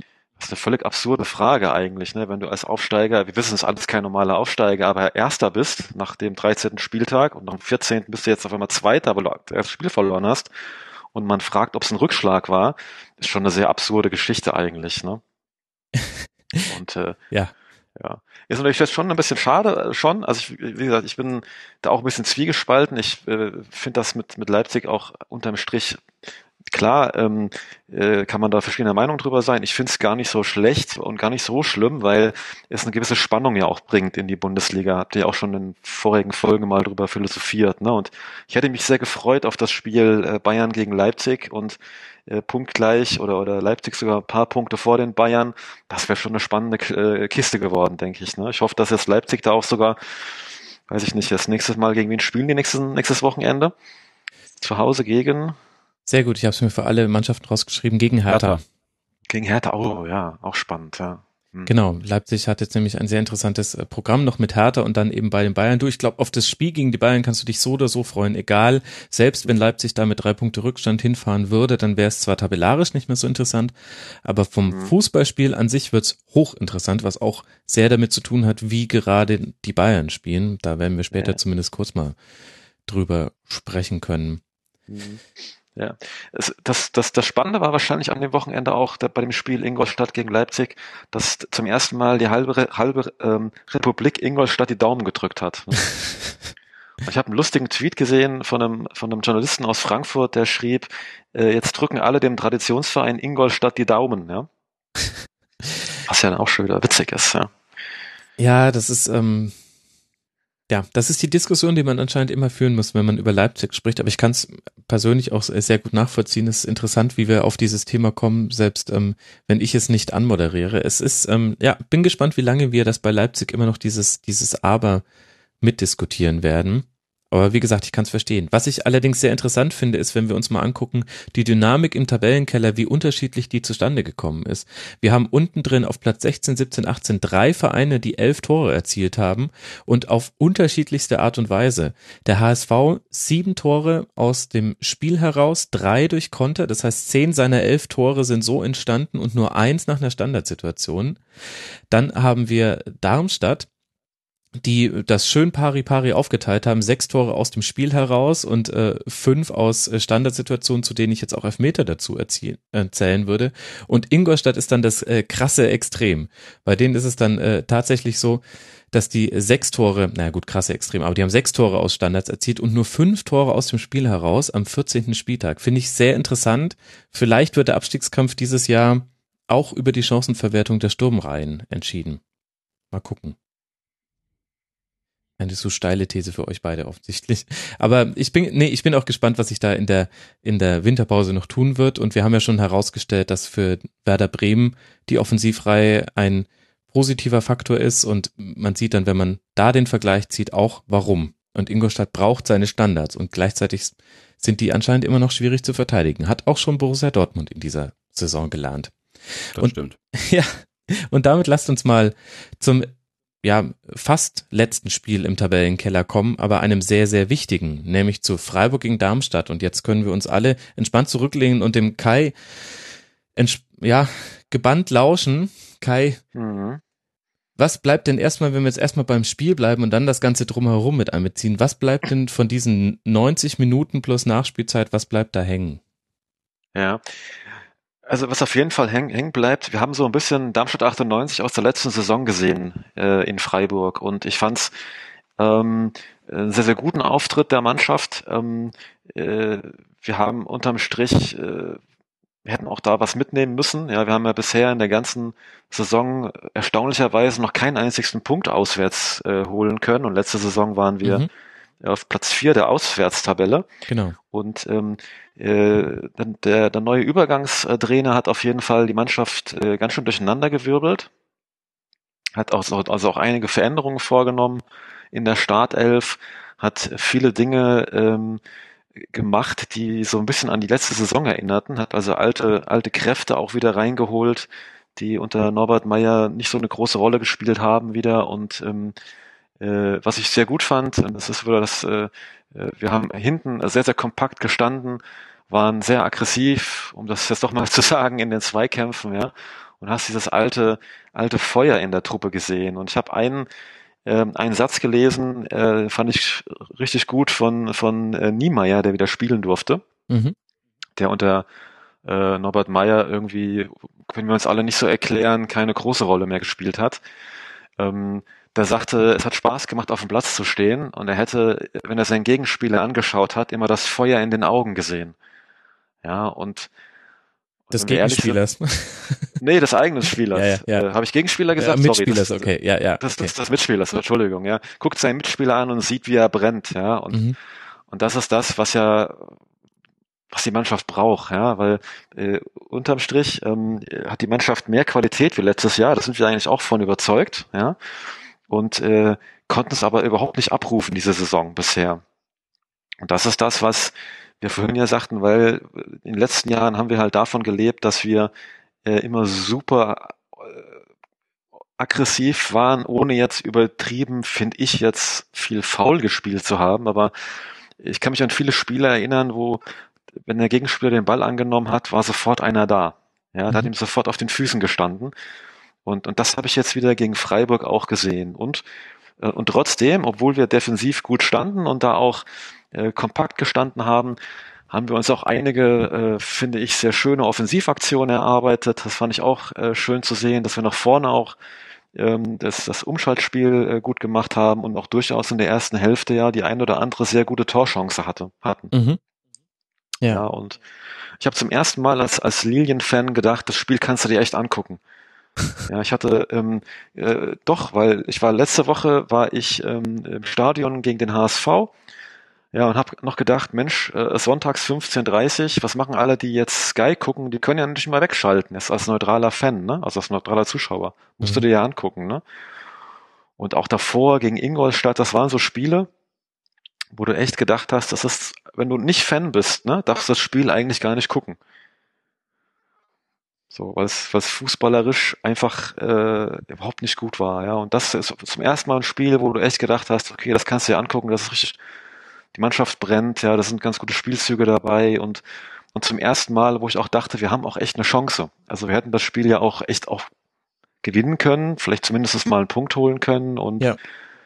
Ja, und haben dann unterm Strich ähm, durch einen, das passt auch wieder zum Spieltag vielleicht, ähm, durch einen merkwürdigen Elfmeter äh, haben wir das Spiel verloren, ja, und ähm, ja, jetzt halte ich hier so ein bisschen Monolog, aber ihr habt das so gewollt, ne? Ja, ja, natürlich. Das ist, ähm, du musst ja auch. Durch. Rasenfunk ist äh, für manche Gäste auch so eine Art Therapie. unter, genau. äh, in der Öffentlichkeit und äh, so ist das hier auch gedacht. Also äh, um den um das Elfmeter-Thema kurz aufzumachen und dann äh, vielleicht aber Ja. auch äh, wieder abzuschließen. Es gab eben einen Strafstoß. Erst macht ähm, Esser einen Fehler, unterläuft eine Flanke und dann Fedetzky an Petersen, Petersen an Fedetzky. Wolfgang Stark fragt äh, noch äh, klare Berührung oder Petersen sagt ja, glaub schon. Also so was man so von den Lippen ablesen konnte. Ähm, Berührung, ja, faul, jein. Ähm, Rahman Klare Barntroth, Berührung, äh, ja, glaub schon. Ja, genau, danke, das reicht schon, ja. aber zeigt Ich doch auch ideal, ähm, dass diese Diskussion, die wir in der letzten Woche geführt Ah. haben, mit zur Causa Timo Werner, wo ja das Abendland untergegangen zu sein schien, dass, dass das, was wir da diskutiert haben, von wegen, der Schiedsrichter sollte sich häufiger beim Spieler erkundigen, auch nicht der Weisheit letzter Schluss ist. Was, was soll Petersen da sagen? Also, es, gab ja auch eine Berührung und ich glaube, also bei der Szene würde ich sogar auch Nils Petersen jetzt erstmal äh, wohlwollend unterstellen, der war sich selber nicht sicher, ob das faul war oder nicht, aber natürlich ist er zu Fall gekommen. Da, da hilft in der Phase halt auch ehrlich gesagt das Nachfragen für den Schiedsrichter dann auch nichts. Ja.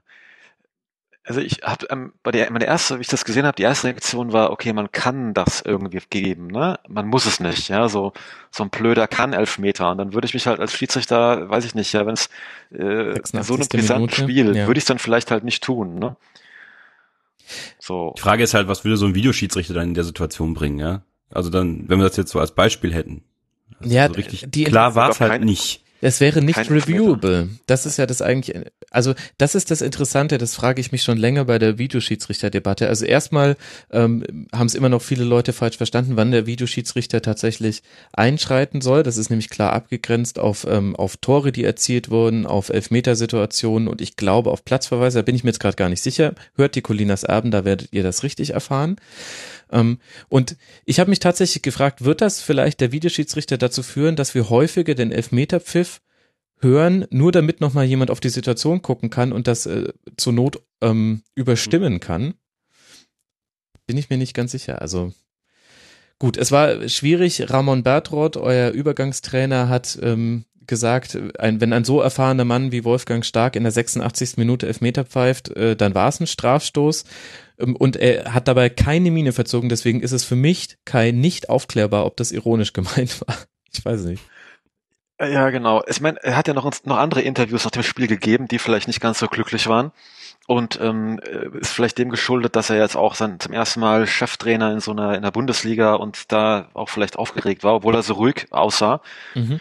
Ähm, ich, aus, aus meiner Sicht, also ich fand den Elfmeter, also aufgrund der, der, der Spielzeit auch so kurz vor Schluss, wenn man dann auch schaut, was wäre dann passiert, wenn er nicht gefault worden oder wenn er nicht gefallen wäre, er wäre ja mit dem Ball ins Ausgelaufen. Also es wäre, es war noch nicht mal eine, eine, eine zwingende Torsituation in meinen Augen. Mhm. Ich weiß nicht, wie ihr das seht, aber ähm, hätte ja nichts irgendwie Gefährliches daraus entstehen können. Ja, Ja. stimmt, stimmt. So an, an der Stelle. Und Verdetzky hat ihn wohl, äh, ich habe zig Wiederholungen an, er hat ihn wohl ein bisschen gehalten, aber auch auch ein normaler Zweikampf. Ne? Ein Kollege von mir hat gesagt, wenn du das pfeifst, dann pfeifst du jedes Spiel drei Elfmeter. Ja, und ähm, Ja, aber nun Es sah halt ein bisschen unglücklich aus. Also das ist, glaube ich, eher so das, das Problem, ja. Also ja, ähnlich so Situation, ähm, ja, vergleichbar gestern Leverkusen gegen Schalke, als Baba ähm, Mhm. gefault wird, ja, nein, vielleicht.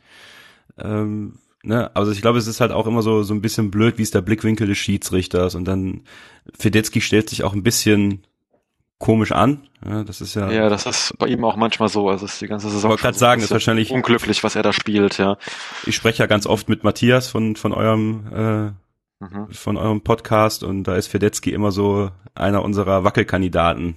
Ähm, was so das Spielen angeht und, und seine Art und Weise, wie er verteidigt. Und ähm, das war halt wieder mal so ein Beispiel dafür, dass entweder Fedetzky einfach nur Spielpraxis braucht und dann pendelt sich das schon ein oder ob einfach dann auch so ein bisschen diese, naja, Intelligenz fehlt, in so einem Moment dann das entweder ein bisschen cleverer zu gestalten oder erst gar nicht passieren zu lassen.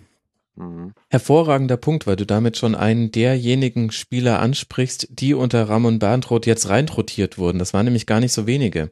Fedetzky, mhm. Holland, Jan Rosenthal, Jerome Gondorf und Sven Schiplock, alle Reihen dafür Jungwirth, Milosevic, Guevara, Kleinheißer und Kleinheißler und Czolak raus. Was sagen dir denn diese Wechsel, Kai, als ähm, intimer Kenner der Darmstadter Mannschaft? Äh, was wollte Berndroth damit erreichen und welche dieser Spieler hatten unter Meier jetzt so gar keine Chance mehr in den letzten Spielen? Mhm. Ja, also ein paar Wechsel, die er jetzt gemacht hat, waren auch aufgrund von Verletzungen, mhm. äh, wo einfach ähm, Spieler, die vorher drin waren, nicht spielen konnten. Aber du hast schon recht, er hat doch gehörig äh, rotiert und ähm, hat vor allen Dingen auch Spielereien, ähm, wie jetzt auch Niemeyer, der ja auch fast neu rein rotiert ist, auf der Position zumindestens. Mhm. Und ähm, mit Gondorf jemanden wieder rein und Gondorf und Niemeyer sind so Helden der, des, des, des, des letzten Jahres gewesen und äh, die unter Meyer keine Rolle gespielt haben, ja, und die aber beide auch diese Darmstädter Tugenden, die in den letzten Wochen viel berufen wurden, äh, vertreten, ne? sehr, sehr ähm, kampfbetonte Spieler, die auch so eine Mentalität haben, nie aufzugeben. Ne? Und das ist das, was ja uns auch in den letzten Jahren immer ausgemacht hat. Mhm. Mentalitätswechsel also. Mentalitätswechsel, ja. Und das ist so äh, das, was er wahrscheinlich auch äh, versucht hat, das so zu erreichen. Äh, Shiplock hat mich überrascht, ja, weil mich hat Shiplock in den äh, letzten Spielen oder überhaupt in der ganzen Saison bisher überhaupt nicht überzeugt. Ähm, und ähm, dass er ihn rein hat und Czolak raus, äh, sogar auf die Tribüne gesetzt hat, sogar, mhm. also noch nicht mal auf die Bank gesetzt hat, äh, fand ich schon überraschend, auch weil Czolak ja bisher die meisten Tore erzielt hat. Ja. Mhm. Und, ähm, und Rosenthal, ähm, muss man auch wissen, war sehr, sehr lange verletzt, ich glaube fast ein Dreivierteljahr, ist erst seit kurzer Zeit wieder im Mannschaftstraining, aber auch eine Stütze eigentlich. Ne? Das ist ja ein sehr erfahrener Mann, den wir da haben und ähm, der auch deswegen wahrscheinlich äh, äh, reinkam. Was für ein Zeichen glaubst du, war die Einwechslung von Stroh Enge? Also außer natürlich, dass man noch was reißen wollte, aber war das nicht, glaube ich, schon fast das erste Saisonspiel für ihn? Nee, er kam auch, kam auch gegen HSV rein letzte Woche. Ah ja, okay. ähm, äh, was ich auch überraschend fand, ja, weil äh, man, man sagt ja, äh, er sei so nicht so derjenige, der in der Bundesliga sich durchsetzen kann, ja. Aber schon einer der Helden der letzten Jahre, kann man auch sagen, ne? Mhm. Und äh, ich fand es auch überraschend, dass er kam. Ja? So und ja. Grundsätzlich, was man ja Norbert Meyer so ein bisschen vorgeworfen hat, dass er versucht hat, immer mehr die alten Linien zu kappen zwischen ähm, den 98ern und Dirk Schuster. Ja, so da wird viel auch im Hintergrund ausgetauscht, ähm, äh, Vereinsärzte, äh, Scouts, was auch immer. Und äh, er hat auch das mit Spielern vielleicht getan, ja, so ein, so ein Gondorf oder Niemeyer, die vielleicht auch sehr eng mit Dirk Schuster waren, die auf einmal keine Rolle spielten. Und ähm, das hat vielleicht einfach jetzt, äh, wurde einfach jetzt wieder ein bisschen geändert. Mhm. Dass ja. man da diese, diese Rücksicht nicht mal nehmen wollte, ja, auf die, das, was, äh, ja. Ja, und gleichzeitig ist es natürlich auch der Impuls, den ein neuer Trainer setzen kann. Und das hat ja auch eine Signalwirkung an die komplette Mannschaft, ähm, dass die Karten jetzt nochmal neu gemischt werden. Wenn wir jetzt über Norbert Meyer sprechen, dann müssen wir dieses Kapitel, sollten wir definitiv mal äh, kurz abhandeln. Äh, er wurde am Montag entlassen, noch während wir damals die Schlusskonferenz aufgenommen haben, aber ehrlich gesagt haben wir das inhaltlich in der Schlusskonferenz schon so ein bisschen antizipiert, möchte ich fast sagen. Was ist denn das Erbe, was Norbert Meyer jetzt bei den Lilien hinterlassen hat? Ich weiß gar nicht, ob es das ist. Also ähm, auf jeden Fall, was er in den Spieltagen davor, also ich, ich fange mal ein Stück vorne an, ganz mhm. kurz, ja. Also wie die, ähm, äh, dass Dirk Schuster geht, war ja relativ früh äh, zu, in der Vorbereitung klar, oder zum Ende der Saison war das ja klar, dass man hatte ja durchaus auch ein bisschen Zeit, äh, neuen Trainern zu verpflichten.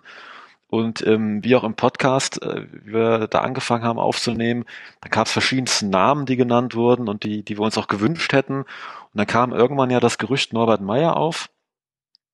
Und dann haben wir das erstmal so als Nebelkerze abgetan.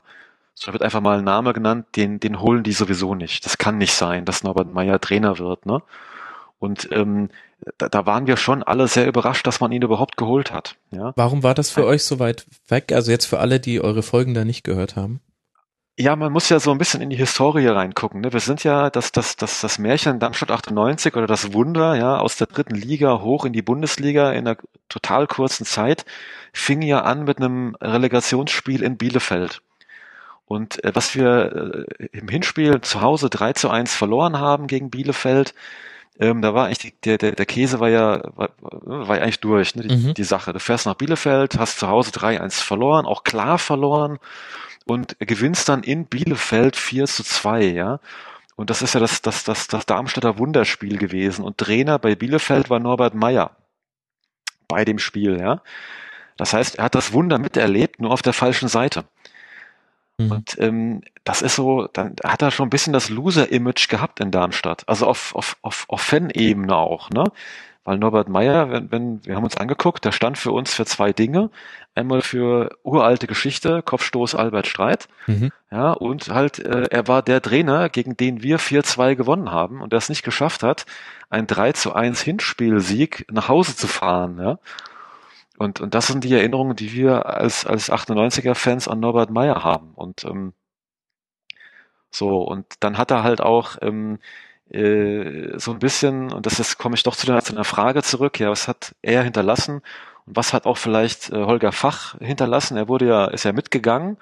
Das ist nur nicht ganz klar, ob er gegangen ist, ob er entlassen oder beurlaubt wurde. Also er wurde beurlaubt, nur mhm. er hat ja wohl seine, sein Schicksal an das von dem, von Norbert Meyer äh, verknüpft. Ja. Was ein ziemlich ähm, mutiger Schritt ist, ehrlich gesagt, so aus meiner neutralen Sicht. Das ist, äh, dann kann ich mich auch mit einem Einrad auf die Autobahn begeben. Ja, es ist halt, es am Ende ist halt vielleicht ganz spannend juristisch, ne? Also, äh, was das bedeutet zum Thema Vertragslaufzeit, Abfindung ja, okay. oder mhm. was auch immer, ja. Ähm, nur Holger Fach hat den Trainer ja auch wohl äh, maßgeblich mitgeholt, äh, ja, und ein alter, alter Wegbegleiter, ja, von, oder beiden kennen sich ja auch sehr gut.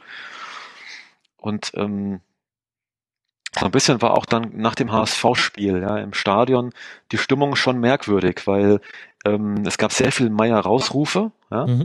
und ähm, äh, und die Mannschaft wurde aber beklatscht. Ja, das fand ich schon ein bisschen befremdlich fast, ja, weil die haben keine Ehrenrunde gemacht, aber wurden doch schon von den einzelnen Fangruppen auch beklatscht und und hat man es war so ein bisschen eine Aufmunterung auch und hat man schon gemerkt, dass, dass das Umfeld eine Trennung äh, hat, ja, zwischen mhm. ähm, äh, Mannschaft und und und und und äh, auch Trainer, ja und so und ähm, von daher war der Schritt jetzt auch wirklich äh, echt auch notwendig, das zu tun und hoffentlich aus meiner Sicht und aus Fansicht nicht zu spät. Also für mich war Norbert Meyer äh, einfach ein großes Missverständnis ja in, in, in Darmstadt und ist ja ein Verein, der viel über also zumindest im Umfeld, über Sympathie kommt, über Geschlossenheit kommt, über, über, eine, über ein starkes Teamgefüge, ja, und Zusammenhalt. Und das war halt gar nicht da.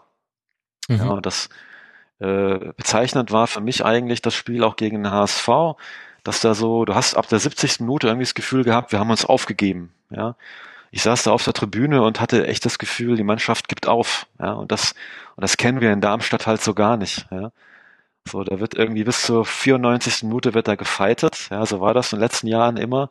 Und dass, dass dann Spieler Köpfe hängen lassen und das ist irgendwie, das, das will man auch in Darmstadt nicht sehen. Und das ist halt auch, ähm, äh, ja, wir können verlieren und ja, vielleicht können wir irgendwie auch absteigen, aber das war so die einhellige Meinung in Darmstadt, aber nicht so. Ja, also wir mhm. äh, verlieren keine Spieler mit einer schlechteren Zweikampfbilanz. Das gibt's einfach hier nicht. Ja. Ja, interessanter Punkt. Und während du, während du jetzt so ein bisschen das, was Meier dann auch gemacht hat mit der Mannschaft, das haben wir jetzt schon so ein bisschen beschrieben, ist ja dann auch die Frage, mit welchem Spielermaterial konnte er das machen. Ich erinnere mich da, wie auch in eurem Podcast die Stimmung äh, schlagartig umschlägt. Es wurde immer nervöser zum Ende oder zum Saisonbeginn hin und es waren noch keine Transfers verkündet und gleichzeitig habt ihr aber damals auch schon so gesagt, ja, das ist aber halt auch einfach so, kommt halt oft erst in der letzten Woche und man muss halt dann gucken, wen man am Markt kriegt. Und dann hat das dann äh, von einer Woche auf die, von einer Folge zur nächsten Folge hat das total umgeschlagen. Da kann ich mich noch sehr gut dran erinnern. Ja. Und ähm, und es war wieder ein bisschen mehr Optimismus da. Und jetzt, wenn ich mir jetzt die Mannschaft angucke, dann stelle ich mir aber trotzdem die Frage, was hat denn dieser Sommerschlusseinkauf, wie ihn unser Hörer Reclette genannt hat, was hat er gebracht? Also hatte er vielleicht auch einfach sportlich nicht die besten Voraussetzungen? Ich, also wir halten den Kader schon für, für eigentlich ganz stark. Also es ist stark für unsere Verhältnisse, ne? Und auch mhm. vielleicht im Verhältnis zum Vorjahr. Und ähm, was ich halt auch, ähm, äh, was, was das Merkwürdige war, auch Norbert Meyer hat dann, wir haben dann ein paar Tage vor, vor dem ersten Spiel in Köln, haben wir nochmal ganz fleißig Spieler verpflichtet. Ja. Mhm. Und ähm, Norbert Meyer hat die sofort eingesetzt im ersten Spiel in Köln. Und äh, vor, da gab es eine Reihe an Testspielen und da hat ja am Anfang nur einen relativ kleinen Kader gehabt im Trainingslager, die auch sehr lange aber gehabt, ja.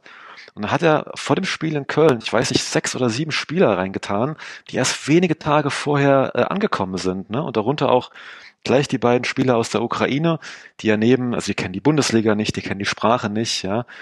Und, und das haben wir schon nicht verstanden. Mhm. Ja, wie man dann gleich, äh, also im Effekt alle, die neu gekommen sind, da reinwirft. Und ähm, das war vielleicht nicht so schlau. Und auch vielleicht zu Norbert Meyer, was uns auch nie klar war, was ist eigentlich seine Idee hier in Darmstadt? Also er hat am, äh, vor dem Spiel in Köln gesagt, also er möchte auf Ballbesitz Fußball äh, gehen. Ja? Da haben wir uns alle erstmal sehr. Was so für Darmstadt der krasseste Schnitt sein kann äh, im genau, Vergleich zu allen anderen mal, Bundesligisten. Also genau, da haben wir uns verstört angeguckt, was er da, was er damit wohl meint, ja und ähm, so und das war bei uns aber auch nie klar. Also was was will er, ja und ähm, was ist sein System? Dann hat er irgendwann versucht wieder auf auf starkes Defensivspiel zu gehen, hat gefühlt auch jede Woche die Mannschaft verändert. Also wir haben nie irgendwann irgendwie mal ein Spiel mit den gleichen, mit der gleichen Startelf begonnen und ja. Und jetzt kommt dann eben so ein Spiel in Freiburg und es kommt ein Interimstrainer, Ramon Berntroth. Ich, ich mhm. hätte wahnsinnig viele O-Töne allein von ihm vor dieser Sendung hängen können. Ich habe über Twitter einen Pressekonferenz äh, Audioschnipsel von ihm gefunden, den ich auch unbedingt in den Shownotes verlinken werde. Hochinteressant, was er da so erzählt, auch mit welcher Art und Weise er kommuniziert. Sehr, sehr sympathisch. Mhm. Aber er hat auch eine Aussage nach dem Spiel getroffen, über die wir gleich nochmal reden werden. Was glaubst du denn aber tatsächlich, was er mit der Mannschaft gemacht hat? Also so ein bisschen hat es halt auch wirklich als viel mit Einstellung zu tun. Also die Art und Weise, wie dieses Spiel angegangen wurde. Und das war halt einfach das in Anführungszeichen alte Darmstadt. Giftig und ähm, mhm. mit einem unbedingten Willen und auch mit einer, äh, tatsächlich mit einer Torgefahr, die für den für den Gegner fast schon überraschend ist, weil der Gegner eigentlich viel, viel mehr den Ball hat, das wiegt ihn in Sicherheit, aber mhm. aus dem Ballbesitz, den Darmstadt hat, hat man auch gegen Freiburg viel gemacht. Ja, das stimmt. Also wir hatten ja durchaus auch einige Chancen gehabt. Ja, sowohl ja 16 zu 12 Torschüsse. Ja, ist ja völliger Wahnsinn für uns, ja. Ähm, wir hatten ja Spiele davor, da hatten wir irgendwie gefühlt gar keine, gar keine Torchance, ja, und mhm. ähm, oder gar keine Torschüsse manchmal sogar, ja. Und ähm, nee, ich glaube, was er gemacht hat, er hat wohl sehr viel mit den mit den Spielern auch gesprochen. Ähm, auch eine wichtige Rolle spielen da auch die Co-Trainer. Mhm. Ja, äh, Dimo Wache ist da ja auch mit dabei ähm, der wohl einen guten, äh, guten Draht auch hat zur Mannschaft und da auch sehr laut wohl ist im Training, ja. Und ähm, so, und das, das auch vorhin nochmal gefragt, ich gehe nochmal einen Schritt zurück, Erbe von Norbert Meyer und jetzt Erbe von von dem äh, Ramon Bernroth, wenn er jetzt, er ist ja wirklich nur Interimstrainer, was ja auch hier ganz klar gesagt wurde, ne, es wurde mehrfach gesagt, nur diese drei Spiele, auf keinen Fall mehr.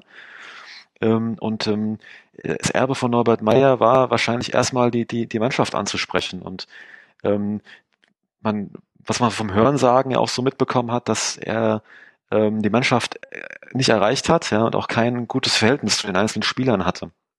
Mhm. Ja, und auch da kam auch zum Schluss nochmal das Thema auf, dass er auch zum, zum Aitach Zulu, ja, auch einer der wichtigsten Spieler in der Mannschaft, Kapitän, wohl auch kein gutes Verhältnis hatte.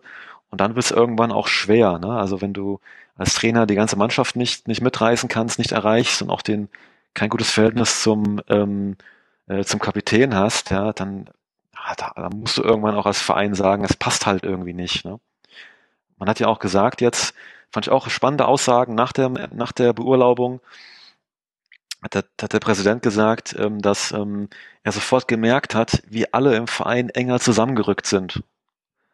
Ja, und so, das, das ist ja auch schon mal so ein Zeichen, ne? so der, man nimmt eine Veränderung vor und, und sofort rücken alle eng zusammen, ne? und das ist die einzige Chance, die wir, die wir haben, ne? dass wir als, als mit der mannschaftlichen Geschlossenheit, mit einem großen, großen Kampfgeist in die Spiele gehen und äh, dann auch wieder das, das bekommen, was wir letztes Jahr hatten, ne? so mit, ähm, Ja, überraschenden Offensivaktionen, gute Standards, hinten, hinten sehr, sehr stark stehen und dann haben wir auch, finde ich, trotz des aus meiner Sicht äh, gebrauchten Spieltages, ja, und des, des blöden Ergebnisses am Ende, war es dann doch wieder eigentlich ein Schritt nach vorne. Mir macht das am Ende des Tages doch wieder Mut, dass das Spiel am Wochenende jetzt, ja. Mhm. Ja, das ist die komische Bipolarität, in der man sich gerade als Darmstadt-Fan befindet. Ähm, einerseits auf den 18. Tabellenplatz gerutscht, auf der anderen Seite aber plötzlich wieder Hoffnung, wo früher gar nicht so viel Hoffnung war. Die, Mhm. die Aussage, die wir beide jetzt schon indirekt angesprochen haben, ich weiß nicht, ob Kevin sie mitbekommen hat, äh, viel nach, nach Spielschluss. Rahmen Berntroth sagt da im Interview, wir waren nicht restlos eine Mannschaft, wir haben einen Verräter drin, das werde ich auch intern ansprechen. Und später hat er noch gesagt, es gibt Spieler, die Entscheidungen akzeptieren und sagen, okay, ich bin trotzdem im Team. Es gibt andere, die sich maßlos überschätzen. Und es, gilt als offenes Geheimnis, und damit zitiere ich den Kicker, und tatsächlich kann man sich das aber ganz gut äh, zusammenreimen. Er muss ja von jemandem sprechen, der aussortiert wurde und das nicht so ganz akzeptiert. Es scheint wohl Alexander Milosevic zu sein. Und jetzt, ich möchte noch kurz einräumen, er hat das jetzt heute dann zurückgenommen und sich auch für die Wortwahl entschuldigt, aber natürlich war das alles andere als clever vielleicht, auch so einen Spieler an den Pranger zu stellen öffentlich, oder? Ich jetzt? Ja, also. Ja, mach mal. Bring mal ein bisschen Abwechslung rein. ja, ist halt, äh, ist halt fehlendes Medientraining, ne? ähm, ich, ich weiß nicht, das ist halt, das ist halt unangenehm. Ähm, wenn es so sein sollte, dann ist es natürlich schockierend, ähm, zeigt, wie viel eigentlich dann doch im Argen liegt. Aber ähm, da muss der Verein, also das Problem ist halt auch, jetzt hat man ja keinen, der den, den Trainer aus der Schusslinie holen könnte. Ja, man hat jetzt keinen, keinen Sportdirektor, der das Medientraining hat, der sagen kann, ähm, der Trainer gibt jetzt mal keine Interviews, ich mache das jetzt. Ähm, weil der Präsident, ähm, muss man mal ehrlich sagen, ist jetzt auch nicht das Gelbe vom Ei, was die ähm, Kommunikation mit den Medien angeht. Also Jetzt das, macht der was Kevin letzte gleich Woche, das nächste Thema auf, finde ich super.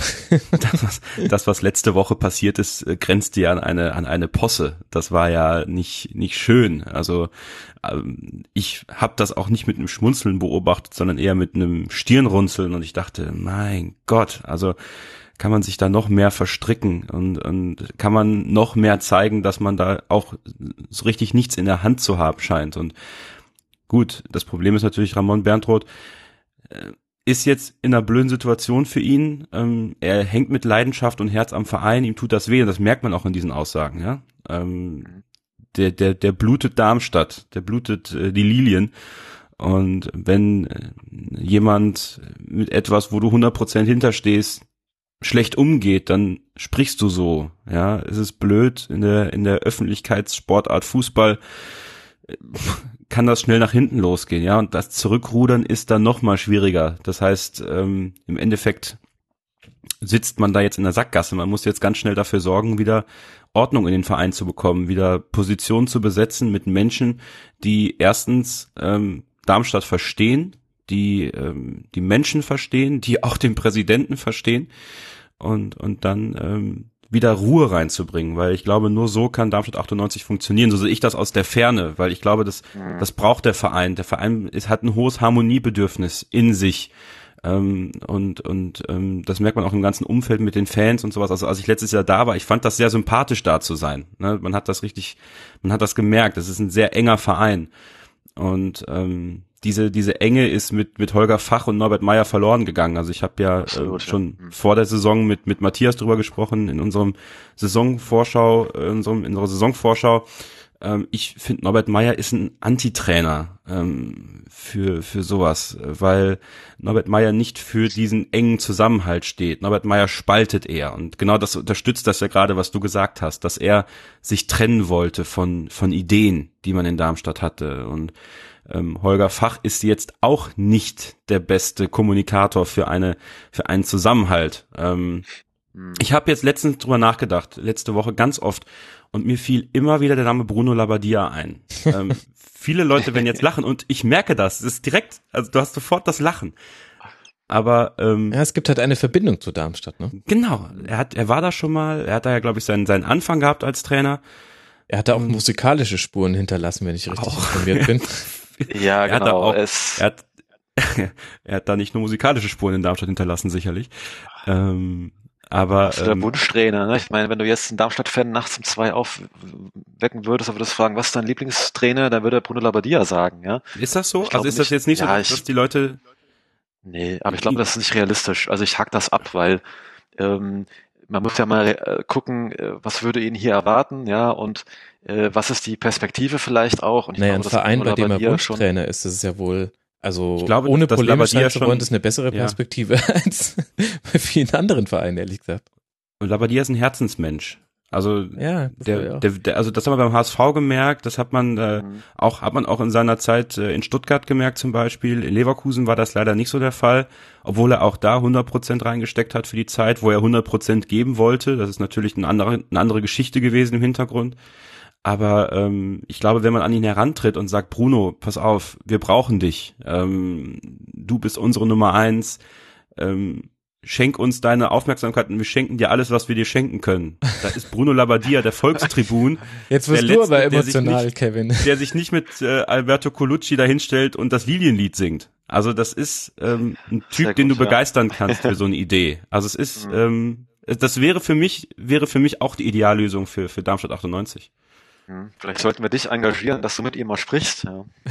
Du, Kontakte hast, tu das für uns, ja. Also ist, äh, ja, ich bin, ich hoffe ja echt. Ich aber meine, du merkst, ist du merkst, wie wenig es eigentlich braucht, ne, um, um eine Idee zu entflammen. Ja, ähm, Ja. es muss halt nur jemanden geben, der das auch rüberbringen kann. Und bei allem Respekt, euer Präsident ist das nicht.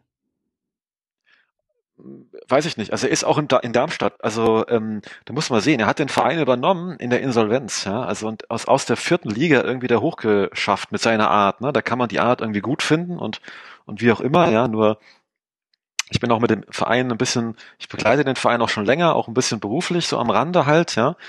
Und du musst immer sehen, dass die ganze Infrastruktur, die wir heute in der Bundesliga haben, plus alle handelnden Personen, ähm, Präsident, Geschäftsführer, Geschäftsstelle, die waren alle schon in der vierten Liga da, ja, und Hm. sind quasi mit dem Verein dahin gewachsen, ne, und dass das nicht, ja, und klar, und äh, äh, Bruno Labbadia kennt das auch noch, ne, er, hat- er, hat ja seine Trainerkarriere angefangen, hier bei uns in der, was, Regionalliga, oder war das sogar noch Oberliga Hessen, das war sogar noch Oberliga Hessen, fünfte Liga, ja, wo er als Trainer war und, ähm, ja, er, er wüsste, auf was er sich einlassen würde, er kennt das Umfeld, ähm, und auch keiner wahrscheinlich, der da irgendwie viel klagt, ja. Also ich würde es mir wünschen, ich glaube es nicht, ja. Und ähm, ja. Aber was es braucht, um nochmal zu sagen, Ruhe, ich weiß nicht, ob wir, ob wir Ruhe in Darmstadt brauchen. Ich glaube, wir brauchen vor allen Dingen halt ähm, ein, wenn jetzt ein neuer Trainer kommt, der weiß, worauf er sich einlässt und auch der weiß, wie das Umfeld so ein bisschen tickt. Und ähm, das Super-GAU aus, aus Fansicht war auch Holger Fach und wir verbinden irgendwie, das hat so eine Verbindung, Holger Fach und Norbert Meyer, ja, die verbinden wir immer. Ja, das ist irgendwie ein Ja. Team, ja, einer hat den anderen geholt, die sind zusammen, ja, und ähm, Holger Fach hat schon in der Vorbereitung echt äh, Kommunikationsfehler gemacht. Er hat sehr viel geklagt, ja, und ähm, ja, die, die Infrastruktur hier sei so schlecht und es, es, du kannst überhaupt keine Spieler holen, weil wir haben eigentlich überhaupt kein Geld und keiner will hierher und boah, ja, und das, das, das, das kannst du einfach in Darmstadt nicht machen, ja, und weil das Aber weiß hab ich auch jeder. Verstanden. Ja, das weiß jeder, dass das so ist. Ja, das brauchst du uns nicht sagen. Ja, und dann, dann hatten wir ja so lustige Situationen. Auf einmal fingen die Spieler an, also die, die, die, die, noch da waren. Oh, ich will weg. Ich muss dringend weg. Ja, ich meine, ich kann die Spieler verstehen, wenn dir dein, da hier einer sagt, also, wir kriegen keine Spieler. Ja, das ist, da will keiner will zu uns. Ne, da denkst du als Bestandskicker doch auch, da will ich auch weg. Ja. Hatten wir so lustige Situationen, wie dass sich Spieler in Hotelszimmer einschließen und im Trainingslager, weil sie weg wollen, ja. was? Schon sehr, ja, doch, wir haben hier Rajkovic, der dann irgendwie äh, weg wollte. Man wollte ihn nicht gehen lassen. Oh, hat das sich im beim- Hotelzimmer eingeschlossen und Wie bei der. Jugendlager der evangelischen äh, Dorfjugend. ja, und das fing schon an vor der Saison, wo du als Fan sagst, das ist sehr befremdlich, ne, als Darmstadt 98. Das kennen wir nicht. Ich finde es ehrlich gesagt auch befremdlich, dass wir das wissen. Ja, pff, das ist äh, ja und das solche Geschichten, ja und dann jetzt hat er, das war auch, fand ich, äh, geht natürlich auch gar nicht, ne? Die, die, dann wurde das Umfeld ein bisschen unruhig, weil wir ja echt auch echt schlecht gespielt haben, ja gegen Ingolstadt, das war echt auch ein Grottenkick, ne? Muss man mal so sehen, ja und die, das, äh, dann haben die Fans, waren sie unzufrieden und dann stellt sich Holger Fach hin und sagt, hey, was wollt ihr eigentlich? Vergesst doch nicht, wo, wo, wo wir herkommen oder wo der Verein herkommt, ne? Und das ist so ein, echt, das ist, geht nicht, ne? Weil da sind viele Fans im Stadion, die, die sind mit, mit großen Fanmengen, ja, irgendwo äh, zu Spielen gefahren gegen Wien, Wiesbaden 2 auf irgendwelchen Hartplätzen. Mhm. Und die wissen alle sehr genau, wo der Verein herkommt, ja. So, da gab es noch Geschichten vor zwei Jahren, äh, da wurde noch immer aufgerufen in der Sommerpause, da haben die Fans das Stadion mit in Ordnung äh, gebracht, ne? Unkraut gezupft und so, ja, mit, äh, mit lustigen Aktionen. Also die wissen alle ganz genau, wo der Verein herkommt. Und dann kann sich ein Holger Fach nicht hinstellen und kann denen zurufen, äh, hört auf zu pfeifen, ihr wisst doch, äh, vergesst nicht, wo wir herkommen, ja. Das geht nicht, ja. So, und das Holger Fach wirkte so, auf mich auch immer unvorbereitet. Immer. Grundsätzlich unvorbereitet auf diese Aufgabe. Der hat die übernommen, weil endlich mal wieder jemand Interesse an ihm hatte. ja. Ah, und Das weiß ich jetzt nicht, Im Endeffekt- das im Endeffekt hat Holger würde. Können wir das wirklich beurteilen, wie, also klar, es gibt die Außendarstellung Holger Fachs, die können wir beurteilen, aber Mhm. können wir das beurteilen, was er bei Darmstadt gemacht hat, ohne da wirklich ähm, intimer Kenner seiner Arbeit zu sein? Ich finde das gerade bei so Positionen wie dem Sportdirektor wirklich schwierig. Naja, wenn Das du, wenn du, wenn du, wenn du dich vorbereitest, machst du diese Äußerungen nicht, wie gerade eben. Dann hältst du das intern und stellst dich nicht an die Mikrofon und sagst, ja, die Spieler wollen weg. Die Okay, Spieler also wollen das, weg. Das, kann, keiner das hin. kann man kritisieren, das finde ich auch okay, dass man sagt, das meine ich in der Vorbereitung. Okay, Natürlich, mhm. fachlich mag das äh, was anderes sein, aber es geht einfach darum, Das war bei uns Äh, auch Dauerbrenner, ja. Das, das Ja. Gott, oh Gott. Voll reingetreten. Wenn ich mal ins Fachgespräch hier. Ja. Nee, aber äh, ihr versteht ihr, was ich meine? Also es ist halt ne Vorbereitung auch auf das, wie du dich halt nach außen gibst. Weil ähm, das ist ja das, was die Leute, die die Schnee schippen auf den Tribünen, damit man auch äh, freitagsabends da Fußball spielen kann, ähm, was die Leute sehen. Es sehen nicht alle das Interne und eigentlich kaum einer. Ja, ja, Und, klar. ähm, wir müssen das anders das, das, das tut dann halt weh, glaube ich. Und das wirkt auf mich halt eher so wie Spaltung und weniger als Zusammenführen. Genau, und das war ja das, was so ein bisschen vielleicht war, ne? dass eher eine Mhm. Spaltung war im Umfeld und eine Spaltung im Verein und und, und Holger Fach kam ja auch, witzigerweise, er ist ja äh, gekommen im April diesen Jahres, als äh, wurde geholt als Scout, ja. Ist dann vom Scout äh, zum, zum Sportdirektor geworden. Und es ist ja auch, auch eine spannende Entwicklung eigentlich. Und ja, Ja, vor allem, wenn Ja, man dann auf die Transfers guckt. Aber halten wir einfach fest, das Fachwerk war in sich ein bisschen schief. ähm, und es ist nicht so ganz klar zu erklären, auf welcher Basis das eigentlich stand. Und gleichzeitig ähm, kann man, glaube ich, aus dem ganzen Segment mitnehmen. Also Darmstadt ist ein Stimmungsverein und ähm, und da hat es von Anfang an nicht so wirklich gepasst und da sind dann viele Dinge übereinander gelaufen, sowohl innerhalb der Mannschaft als auch zwischen Trainer und Mannschaft, als auch zwischen Trainer und Umfeld. Umfeld, ich denke, das hat jeder, auch neutrale ähm, Fan mitbekommen, dass da in Darmstadt eine ganz andere Unruhe und Unzufriedenheit war als noch im letzten Jahr. Und das hatte nicht nur mit den sportlichen Ergebnissen zu tun. Jetzt haben wir noch zwei Spiele vor der Brust, also du, Kai, ähm, zusammen gegen die Bayern und dann auswärts bei Hertha BSC. Da kann man Punkte nehmen, mitnehmen. Ich wür- würde jetzt aber nicht unbedingt davon ausgehen. Das heißt, Worst-Case-Szenario, der SV Darmstadt 98 geht mit acht Punkten in die Winterpause. Wie ist denn so dein Gefühl für diese jetzt ein bisschen aufkeimende Hoffnung? Könnte das schon wieder den Hahn abdrehen, weil acht Punkte ist schon verdammt wenig tatsächlich, um nicht abzusteigen? Oder glaubst du, das ist jetzt egal? Jetzt eher Wagenburg-Mentalität, vielleicht schweißt das sogar gerade noch zusammen. Mhm. Das ist das fast, was ich denke. Also ich, äh, es war ja vor der letzten Saison auch schon so, da waren wir als 18. mit acht Punkten abgestiegen im Vorfeld, haben alle gesagt, ne? Und ähm, dann war es auch so, äh, dass, dass wir das äh, doch noch geschafft haben. Und dieses ist- könnte jetzt auch wieder vielleicht so sein, dass uns alle abschreiben, ja, und dass man in der Rückrunde nochmal versucht, ähm, wirklich anzugreifen. Ähm, acht Punkte ist natürlich auch schon echt wenig, ne? Und ich bin auch hin und her gerissen, ganz ehrlich. Ne? Auf der einen Seite sagst du auch als Darmstädter Fan, es ist toll, dass wir Bundesliga spielen, wir müssen es aber nicht. Mhm. Ja, es ist so, nur wenn du es einmal hast, dann willst du es auch nicht hergeben. Ne? Klar. Und, und, und dann ist auch so, ich, diese Saison, ja, zweite Saison, alles wird schwieriger, ja, sagt man ja so. Nur ich habe irgendwie auch, es ist, wäre vielleicht so leicht gewesen, ähm, dieses Jahr drin zu bleiben, weil wir haben jetzt acht Punkte, ja, wir hätten ja, Bremen zu Hause gewinnen können, ja, das waren 2-2 leider nur, gegen Ingolstadt zu Hause, HSV zu Hause, äh, hätten wir die Spiele gewonnen ähm, weiß ich nicht, da wäre das alles ganz anders gelaufen. Da hättest du jetzt irgendwie entspannte 15, 16 Punkte. Mhm. Ja.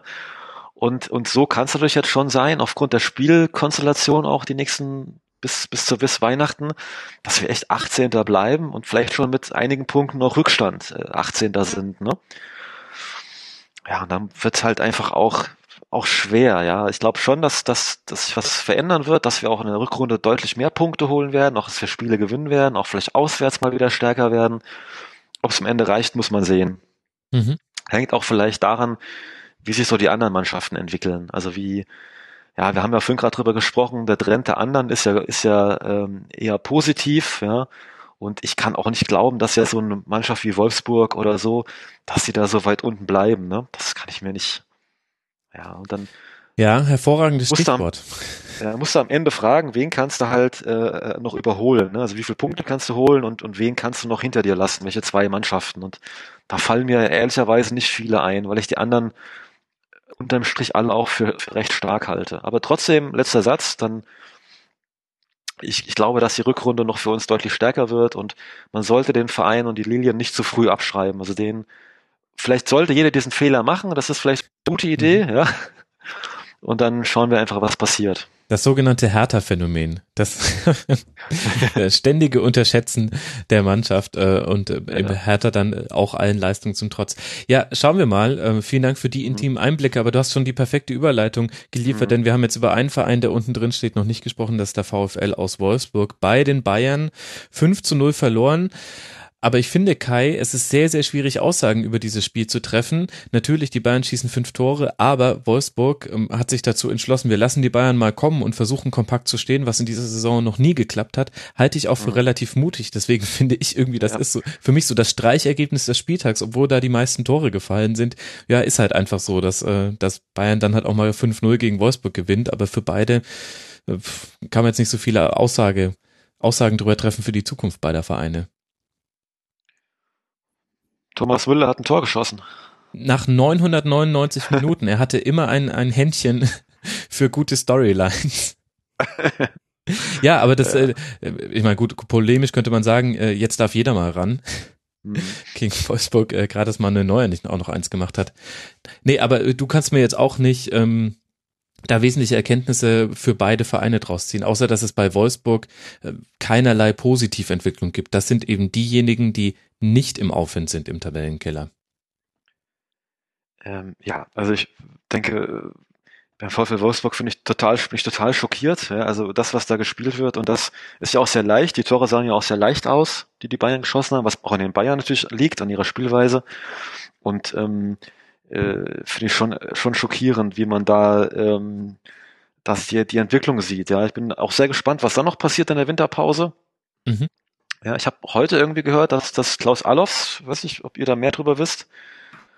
Also er scheint aussteht. sehr zu wackeln. Ähm, ich habe aus diesem Grund äh, Twitter noch offen. Bisher wurde mir noch nichts reingespielt. Aber gehen wir mal davon aus, dass auch Klaus Allofs äh, keine 20 Jahre Zukunft mehr beim VfL mhm. Wolfsburg hat. Und gleichzeitig werden schon die ersten Transfers äh, gerüchtet, ohne dass ich jetzt zu sehr auf Gerüchte eingehen will, aber wir sprechen da von einem zentralen Mittelfeldspieler, der für kolportierte 15 Millionen eventuell kommen könnte. Das zeigt ja auch schon das, was du auch schon angesprochen hast. Du rechnest damit, dass Wolfsburg da unten noch rauskommt, allein wegen der Mittel, die man jetzt mutmaßlich in der Winterpause allen VW Schreckensszenarien zum Trotz einsetzen kann. Absolut, absolut. Und ich, also, ich, also auch die Mannschaft, die, die man ja hat, ist ja schon eine starke Mannschaft. Ich meine, das ist ja die einzige Mannschaft, die wir zu Hause souverän geschlagen haben, das damals 98, ja, mit 3 zu 1. Und wenn du die Aufstellung gesehen hast, damals von, von Wolfsburg, das war ja schon eigentlich eine Mannschaft, die, die definitiv oben mitspielen muss, ja. So, und wahrscheinlich wird ja äh, Traxler auch gehen, ne? Mhm. Ist, ist das so?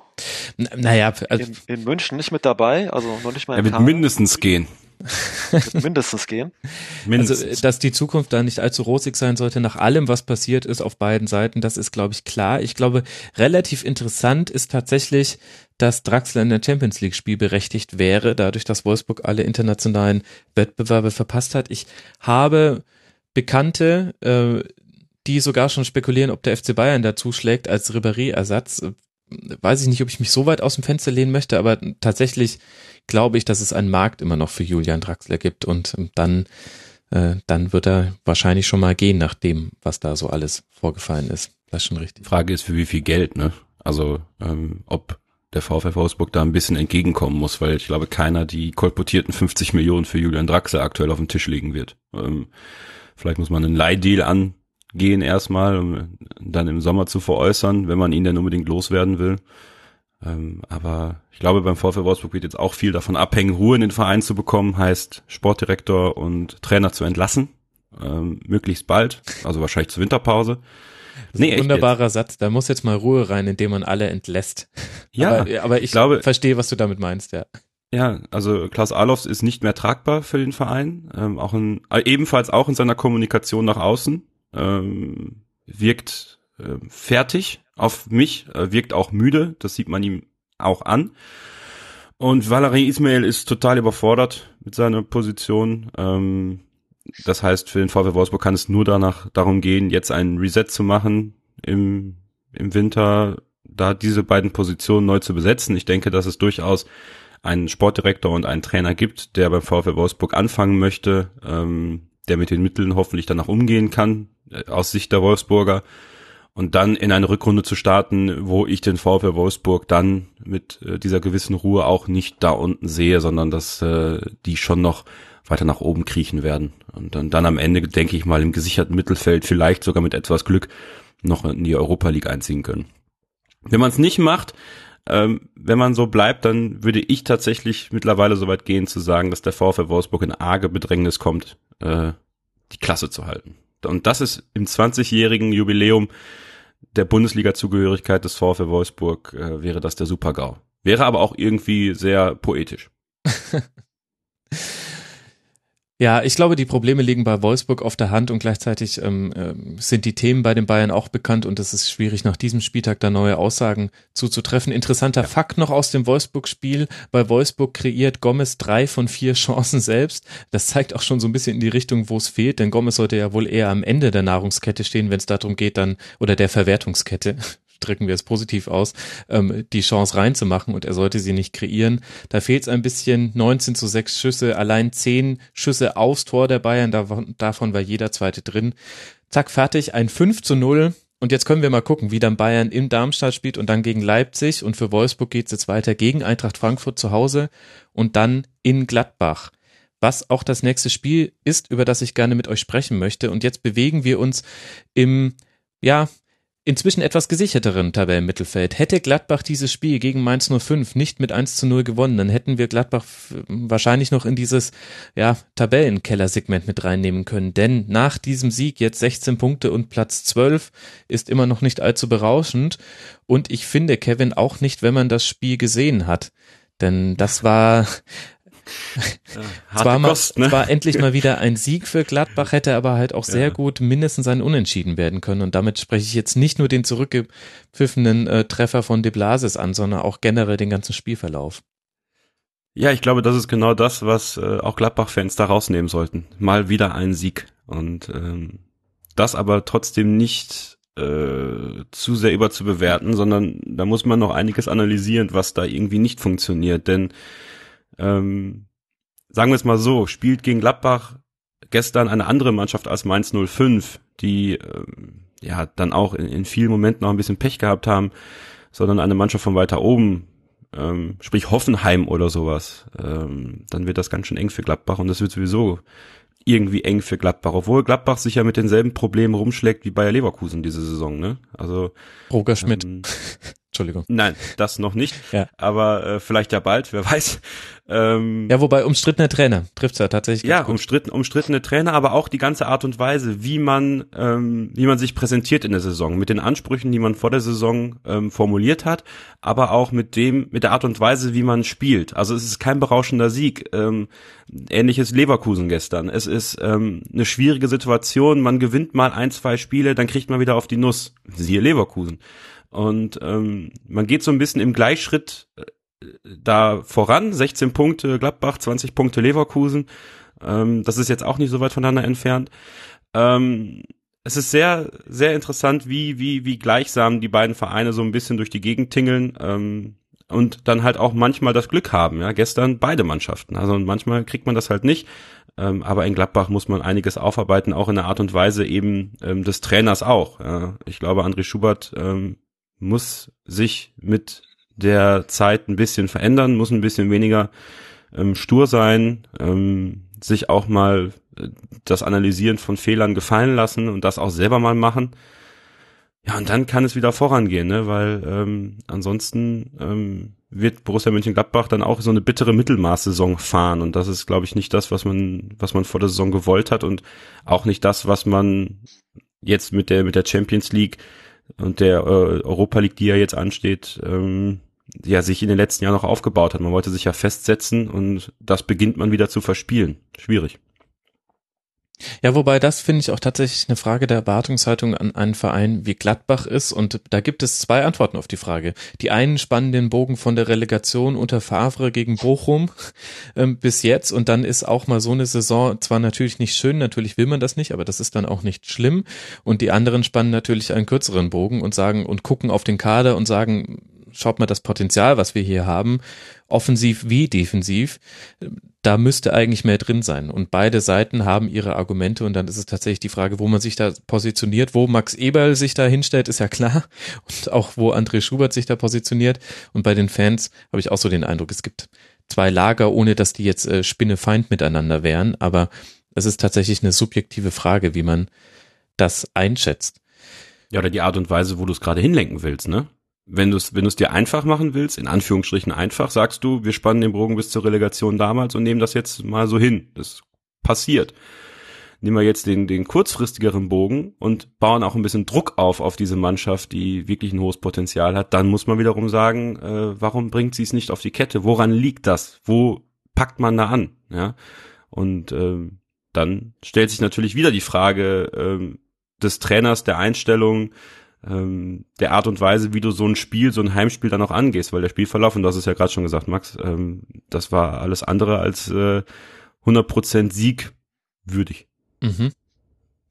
Eben in der, zum Beispiel in der 90. Minute zurückgepfiffenes Tor, weil angeblich Sommer noch den Ball an der Hand hatte, als De Blasis getroffen hat. Das war auch mit 15 mit 15 äh, Zeitlupen nicht so wirklich aufzulösen, aber Tendenz geht eher dazu nein und es ist natürlich eine harte Schiedsrichterentscheidung, weil sehr folgenschwer zu diesem Zeitpunkt den Ausgleichstreffer für die Gastmannschaft zurückzunehmen. Aber nun ist es eben einfach so und gleichzeitig vielleicht ein tolles Zeichen für Borussia Mönchengladbach gegen Mainz verloren zu haben, Kai, denn Mainz hat die Eigenart bisher nur gegen Teams verloren zu haben, die tendenziell besser sind als äh, der FSV tabellarisch. Und zwar sind das äh, Borussia Dortmund, Bayer Leverkusen, FC Schalke, Leipzig, Hertha, die Bayern und jetzt Gladbach. Das heißt, damit ist eigentlich schon so gut wie entschieden. Gladbach wird sich noch vor Mainz schieben. Derzeit noch ein Pünktchen dahinter auf Tabellenplatz 12.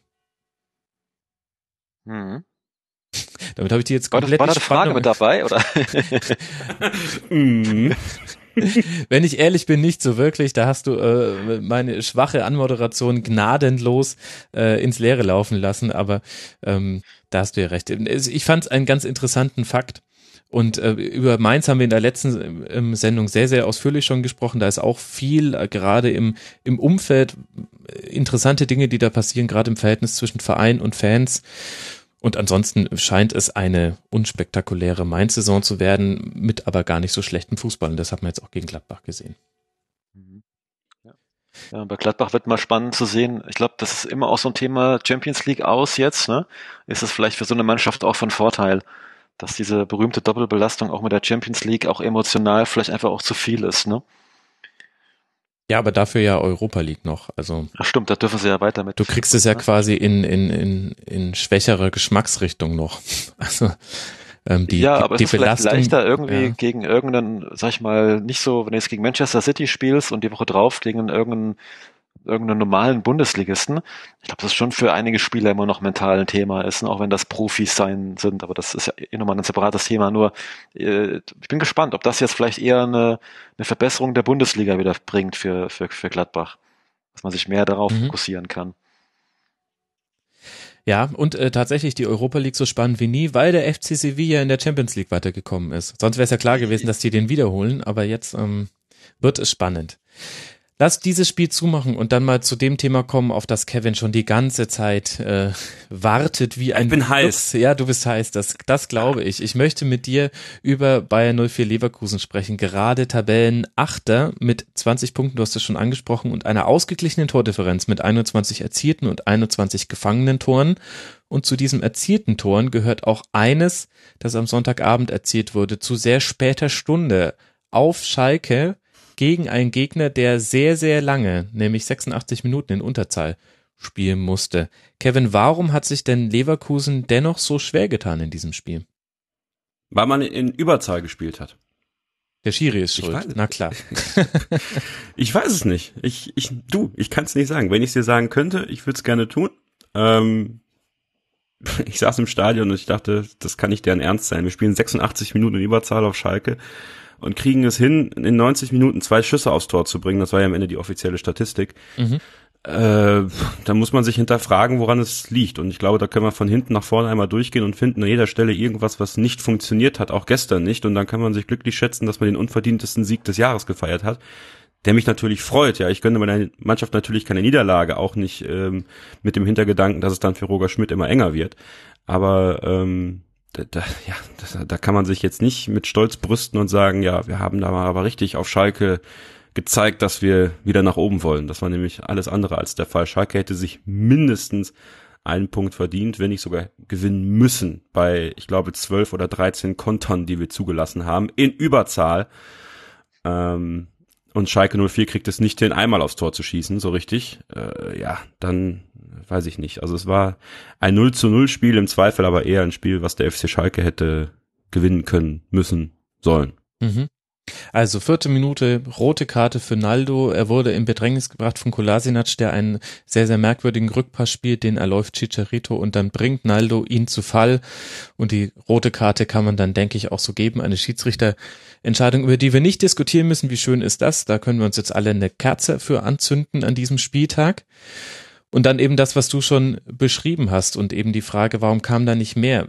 Ich glaube tatsächlich, dass man da nicht nur auf die Leverkusener Seite schauen muss und mahnend den Finger heben und sagen, ähm, warum habt ihr denn nicht mehr kreiert, sondern ich finde, man hat auch sehr gut gesehen, was Schalke unter Weinziel jetzt in den letzten Spielen und das jetzt, obwohl jetzt die letzten Mal verloren wurden, aber auch in dieser langen ungeschlagenen Folge so stark gemacht hat. Die meisten Ballkontakte auf Leverkusener äh, Seite hat mit Chalanolo und Wendell zwei, zwei Außenspieler und ich glaube, das war genau der Plan.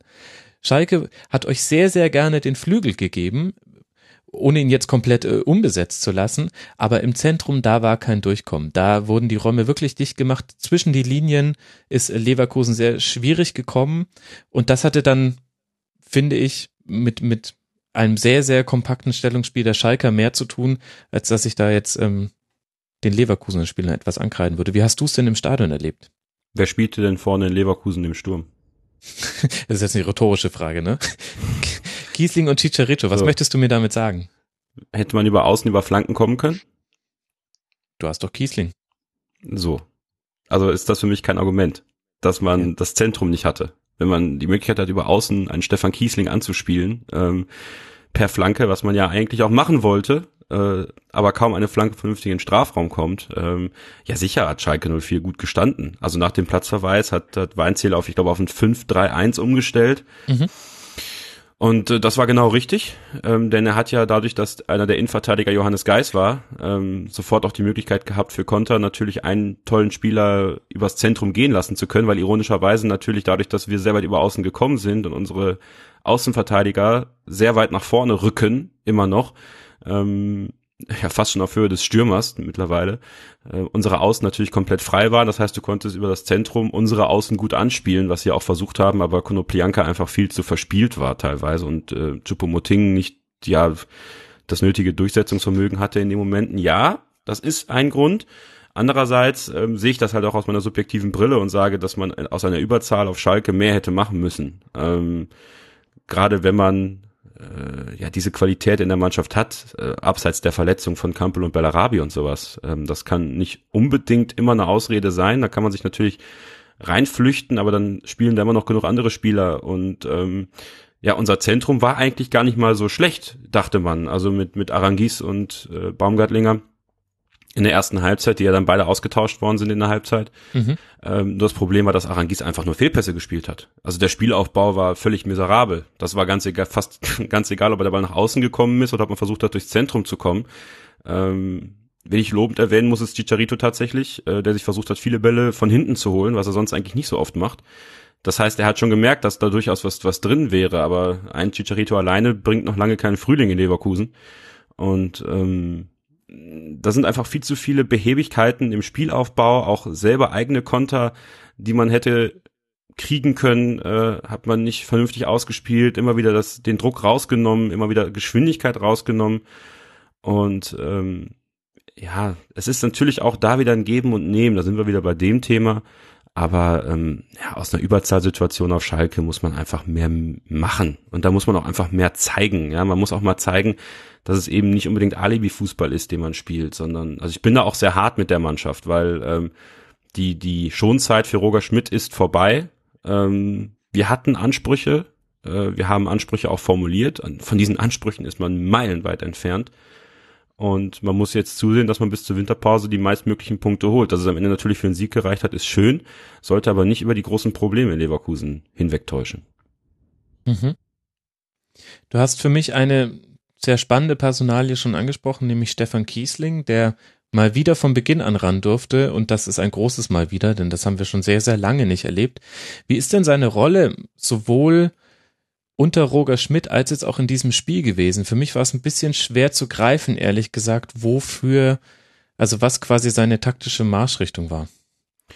Also eigentlich ist ähm, Stefan Kiesling ähm, erstmal unter Roger Schmidt ist Kiesling einer dieser alten Granden, die so ein bisschen aufs Abstellgleis gestellt worden sind, ja. Ähnlich passiert es ja mit Simon Rolfes. Ähm, Schmidt möchte ja weniger, also in diese hohen Bälle, die ja dann Kiesling eigentlich antizipiert, ja. Also Kiesling ist eigentlich ideal dafür, hohe Bälle zu spielen, nach vorne. Er ähm, hält die Bälle und verteilt sie dann an die Außenspieler. Mhm kann funktionieren, das ist die taktische Marschroute. Das ist dann aber nicht passiert. Wir spielen stattdessen, wenn Kiesling nicht auf dem Platz ist, spielen wir hohe Bälle nach vorne auf Chalanolu oder sowas. Und das kann er nun mal so gar nicht schaffen, also Hackern jetzt.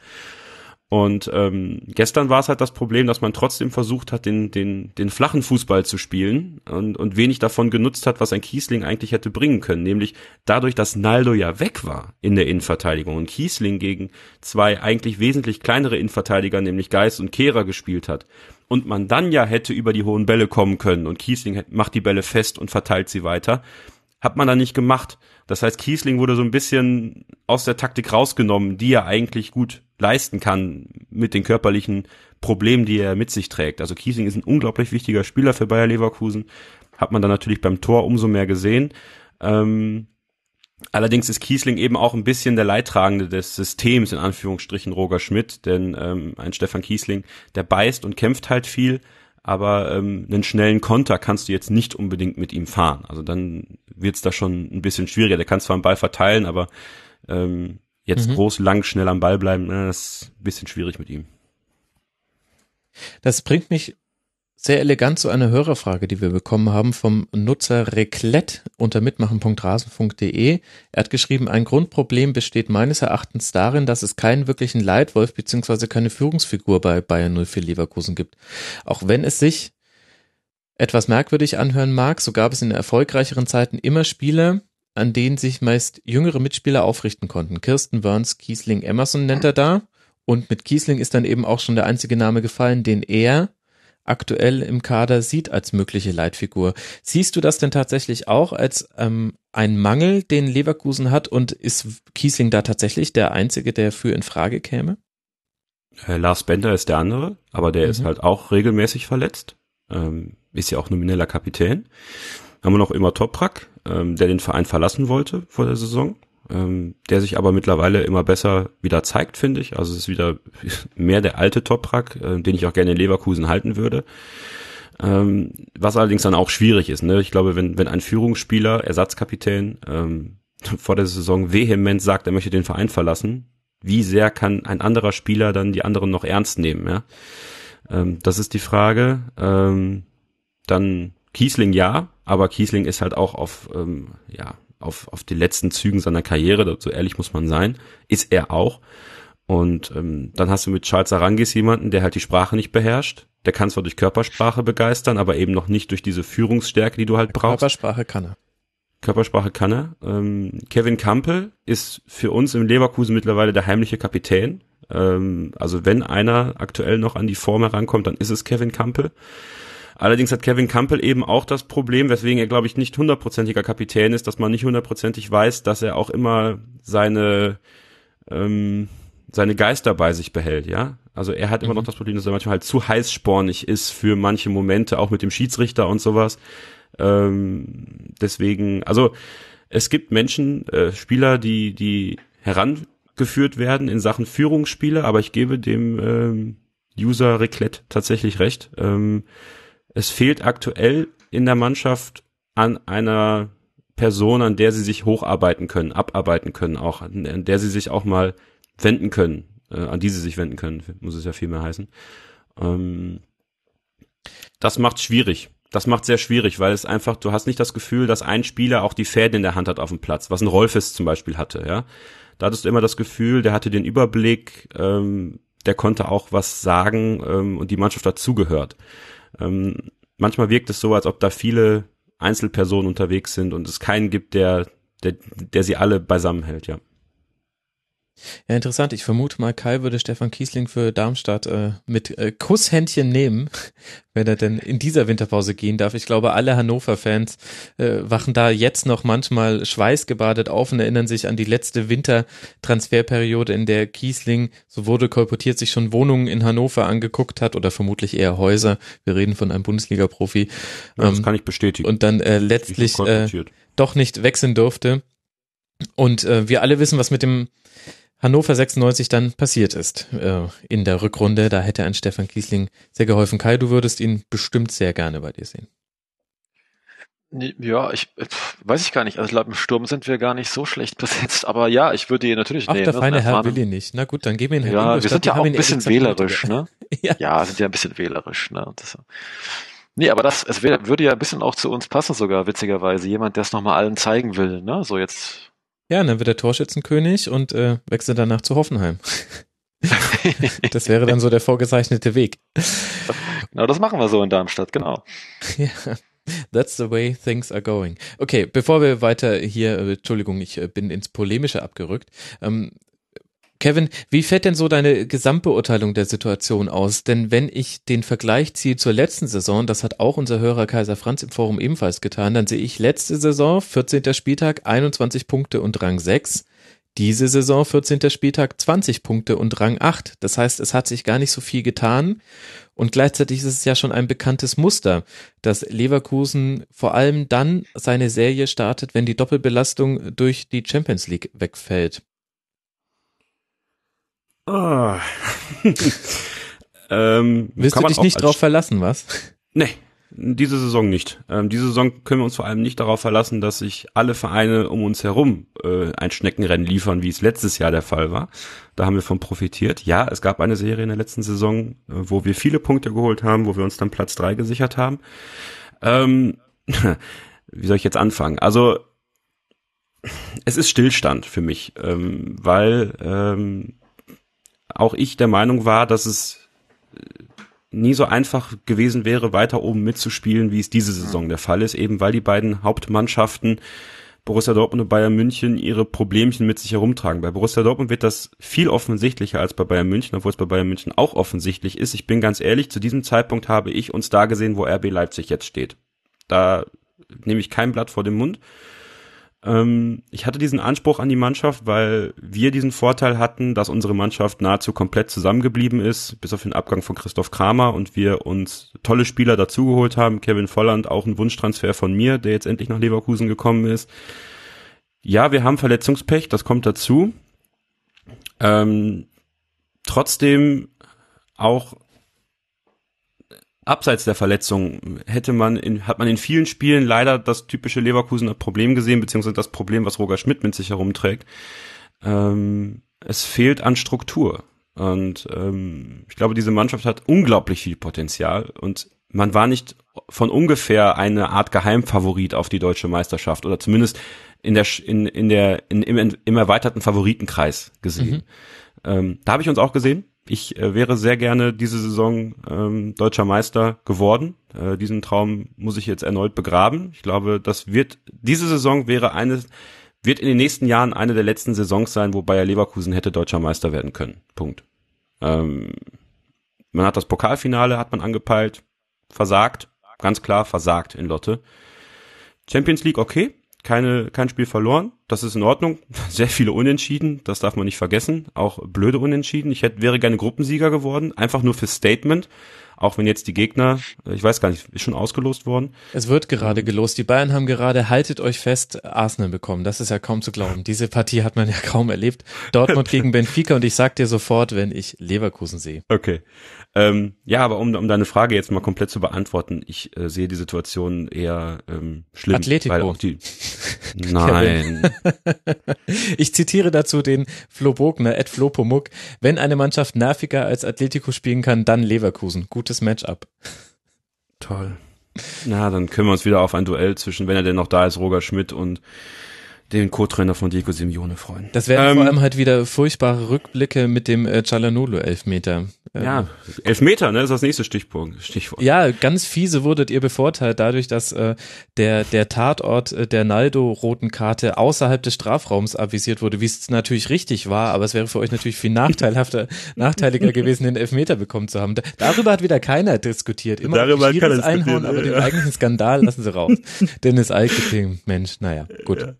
Ähm, Nee, aber ich bin natürlich nicht zufrieden, weil ähm, es ist äh, auch kein schöner Fußball, der gespielt wird. Ähm, darum geht es mir noch nicht mal. Also ich spiele, also es muss kein toller Fußball sein, es muss einfach äh, erfolgreicher Fußball sein und der ist es de facto nicht. Und ja, ähm, mal schauen. Jetzt äh, Ingolstadt am Samstag ist kein einfacher Gegner tatsächlich. Mhm. Und dann nächste Woche Mittwoch das große Derby gegen Köln, kurz vor Weihnachten. Ähm, Tabellennachbarn, höchstwahrscheinlich punktgleich dann nächstes Wochenende, wenn, wenn es irgendwie so ausgeht, dann äh, kann man nach diesem Spiel mal drüber diskutieren, ob Weihnachten ein wirkliches Fest in Leverkusen wird, weil ähm, man muss die Winterpause echt dafür nutzen, viele Sachen aufzuarbeiten. Und das ist eigentlich das Schlimme, dass ich das Gefühl habe, dass das nicht passiert. Ja, es, es wird einfach immer drüber hinweggesehen, was nicht funktioniert. Und, und die Bilanz ist eigentlich das Schlimme. Wir haben sechs Spiele gewonnen, das mhm. ist schön und gut, äh, aber auch sechs Spiele verloren. Zum jetzigen Zeitpunkt sechs Spiele verloren. Und das ist schon, das ist schon ein ganzes Brett. Und ich habe gerade mal die, die Statistik aus dem letzten Jahr hier. Äh, da haben wir insgesamt zehn Spiele verloren. Insgesamt. Das heißt, wir dürften uns noch vier Niederlagen erlauben, ähm, bis wir in der Statistik sind wie letztes Jahr. Und ich befürchte, es werden mehr. Also ähm, ja, das ist, ist nicht, nicht, nicht gut.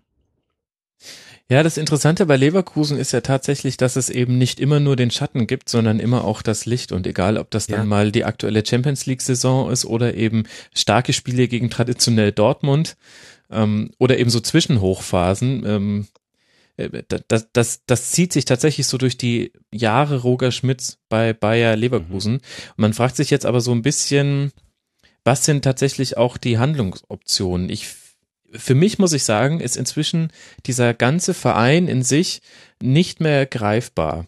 Also ich, ich kenne inzwischen die Spielidee von Roger Schmidt und ich äh, akzeptiere inzwischen auch, also was heißt akzeptiere? Ich, ich weiß auch, dass Roger Schmidt ähm, jetzt nicht dafür bekannt ist, wahnsinnig viele Alternativpläne zu dem zu haben, was er spielen lässt. Und das funktioniert manchmal, manchmal funktioniert es nicht. Das hat viel mit Form zu tun und tatsächlich auch damit, ähm, wie, wie sich der Gegner drauf einlässt, auf dieses etwas wildere Spiel. Und ich, und ich stehe dem komplett neutral gegenüber. Ich äh, hebe äh, anerkennend die Augenbraue, äh, wenn das gut funktioniert und äh, ich runzle die Stirn, wenn das nicht gut funktioniert. Und ich könnte dir jetzt aber auch nicht sagen, ja, holt euch einen Konzepttrainer, holt euch einen, was weiß ich, ja, ist, ist ja schon die erste Frage, wer ist da zu haben und alles wird besser. Also ich finde es tatsächlich eine sehr, sehr diffuse Situation und manchmal habe ich den Eindruck, dass auch die die Entscheidungsfiguren in Leverkusen, allen voran Rudi Völler, ah. fast in derselben Situation sind. Ich habe den äh, bei, bei, bei ganz vielen O-Tönen, die ich von ihm höre, habe ich das Gefühl, ja, am liebsten würde der jetzt auch erstmal, also wenn er könnte, würde er gerne eine Glaskugel gucken, wo stehen wir denn äh, in einem Jahr? ähm, und wenn, wenn dann alles so ist wie jetzt, würde er es wahrscheinlich sogar lassen, weil er sagt, naja, ganz schlimm ist das jetzt auch nicht, auch wenn es natürlich weh tut, diese verpasste Chance zu sehen, dass eben andere Mannschaften patzen, die in den vergangenen Jahren nicht gepatzt haben. Balsam für die Seele, was du gerade sagst. Ja? Ähm, die auch mal mit in die Verantwortung zu nehmen. Ähm, denn es ist in Leverkusen nicht nur der Trainer, ähm, kurz einmal zu dem, was du gerade gesagt hast mit den mit den Lichtblicken im Leverkusener Spiel. Das sind, äh, ich habe das in der letzten Werkskantine als Ego-Spiele beschrieben. Ähm, Spiele gegen Dortmund, Spiele in Tottenham, im Wembley, äh, auch gegen Bayern München. Das war auch ein tolles Spiel eigentlich. Ähm, das sind Spiele, wo die halbe Welt zuguckt. Da können sich die Spieler präsentieren. Aber da, wo es wirklich drauf ankommt, äh, und da nehme ich auch das Spiel gegen Darmstadt gerne als Beispiel. Auch wenn Matthias äh, der Kollege von Kai im, im, im Hoch- und Weit-Podcast anderer Meinung war eigentlich als ich, ähm, hätte Darmstadt für mich in Leverkusen mehr mitnehmen können. Ähm, weil Darmstadt das vor allem in der zweiten Halbzeit sehr gut gemacht hat. Ähm, da hatte ich das Gefühl, dass Norbert Meyer das Leverkusener Spiel vernünftig gelesen hat und ähm, die eigene Mannschaft dahingehend auch ein bisschen umgestellt hat. Natürlich durch Scholler kam da auch eine Menge Druck dazu, ähm, aber Darmstadt hätte viel mehr mitnehmen können. Das ist für mich so eines dieser Beispiele. Das ist, äh, das sind halt Spiele gegen Mannschaften aus der unteren Tabellenregion, die du dann eben nicht gewinnst. Bremen ist ein anderes Beispiel. In Wolfsburg hangelt man sich so eben zum Sieg. Ähm, das habt ihr ja mehrfach kommt, gehabt, ne? Auch gegen, ja. gegen HSV war das ja fast ja. so, ne? Da habt ihr ja auch gewonnen und hättet eigentlich auch Unentschieden nur haben können, ne? Ja. War das nicht 1-1 bis zum 90. oder so? Irgendwie? Ja, es war, glaube ich, sehr lange 1-1 und dann hat man sich dann äh, da auch nochmal ja, befreit. Oder gegen Mainz, da hat man auch eine tolle Moral gezeigt. Das mag alles sein. Ähm, aber was du sagst, Max, äh, Sachen Rudi Völler, dieser Verein und, und für mich ist eigentlich die Zeit unter Robin Dutt ähm, und ich, ich mochte und mag Robin Dutt. Ähm, und ähm, finde es immer noch schade, wie man mit ihm umgegangen ist in Leverkusen, auch seitens der Fans. Das ist für mich immer noch eines der größten äh, Schandpunkte in meiner Leverkusener Fangeschichte sozusagen. Ähm, hat doch gezeigt, dass in diesem Verein einiges im Argen liegt. Also wenn Robin dort eins geschafft hat, dann zumindest diese Krusten ein bisschen aufzubrechen und auch die Probleme an den Tag zu bringen. Mhm.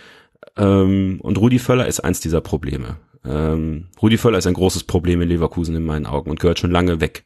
Ähm, Warum? Weil sich Menschen in Leverkusen hinter Rudi Völler verstecken. Sei es Spieler, ähm, sei es äh, die Geschäftsführung mit Michael Schade, ähm, sei es aber auch ähm, so ein bisschen, er, er selbst versteckt sich auch hinter sich. Das ist ganz interessant. Ähm, wenn es Rudi Völler passt, stellt er sich in die Presse und äh, giftet los. Oder giftet gegen den Schiedsrichter oder ähm, tätschelt die Sky-Kommentatorin und äh, sagt, du hast eh keine Ahnung. Ähm, obwohl es eine völlig tolle Frage war von ihr, ob äh, Roger Schmidt alles richtig macht.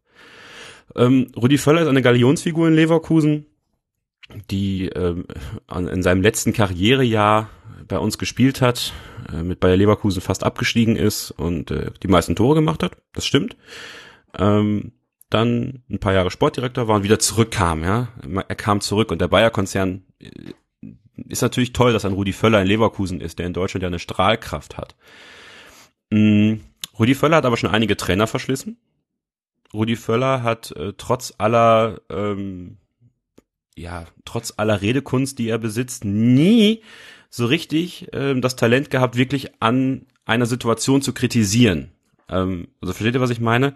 Anhand von den Problemen, die da sind, auch mal den Finger dahin zu legen, wo es weh tut, sondern es wird sich dann in Ausreden verstrickt. Und da ist ja ganz klar, äh, wir haben viele Spiele und unsere Spieler sind jung und pipapo und alles. Aber dass er mal Druck aufbaut, das, wofür ich Rudi Völler eigentlich sehe, nämlich auch als jemanden ähm, in, einer, in einer Position wie Matthias Sammer bei den Bayern zum Beispiel, ähm, auch den Druck hochzuhalten und dem Trainer Feuer zu machen und den Spielern Feuer zu machen. Das kommt dann hin und wieder mal durch, aber meistens ist es eher ein, ähm, ein Feuer machen gegen Schiedsrichter oder gegen, gegen die Presse, was gerade halt passt für ihn. Und ähm, ich kann sehr gut verstehen, dass jemand Leverkusen nicht lesen kann, weil Rudi Völler einfach nichts vermittelt. Rudi Völler vermittelt mir nicht die Gier nach Titeln. Rudi Völler vermittelt mir ähm, die Gier nach, du hast es schon richtig gesagt, nicht in die Glaskugel gucken. Es könnte ja was Schlechtes geben. Deswegen äh, gucken wir mal und äh, gucken in die Vergangenheit. Denn äh, da haben wir ja auch gesehen, wir haben zehn Spiele gewonnen letztes Jahr, da hat es ja auch noch geklappt. Und ähm, das sind Sachen, die gefallen mir nicht. Und, und Roger Schmidt, ähm, was ganz interessant war, am Samstag wurde der Athletiktrainer von Roger Schmidt entlassen, Mhm. äh, Oliver, Bartlett. Mhm. Ja, äh, eine Entlassung, die sich äh, intern angedeutet hat. Ähm, da weiß ich noch aus einigen Unterredungen und ähm, das war nicht nur, dass nicht nur die Spieler mit ihm unzufrieden waren, ja, ähm, mit Oliver Bartlett jetzt aufgrund der vielen Muskelverletzungen, ähm, dass es nicht nur darum ging, dass die Spieler revoltiert haben, sondern noch einiges anderes passiert ist. Ähm, trotzdem ist Oliver Bartlett einer der engsten Vertrauten von Roger Schmidt. Mhm. Und damit hat man, glaube ich, äh, ein ganzes Stück Stärke von Roger Schmidt weggenommen. Denn Roger Schmidt hat sich auch nach den Verletzungen von Volland und Mimedi noch sehr vor ihn gestellt. Ähm, kann sein, dass es ein Umdenken gibt jetzt, auch was Roger Schmidt angeht. Ähm, aber ich glaube auch, dass das, das ist jetzt eine Vermutung von mir, dass die, dass das Schicksal von Roger Schmidt sehr an das Schicksal von Rudi Völler endgültig gekoppelt ist jetzt. Weil Rudi Völler wirklich sehr viel von ihm hält und ihn auch wirklich sehr deckt.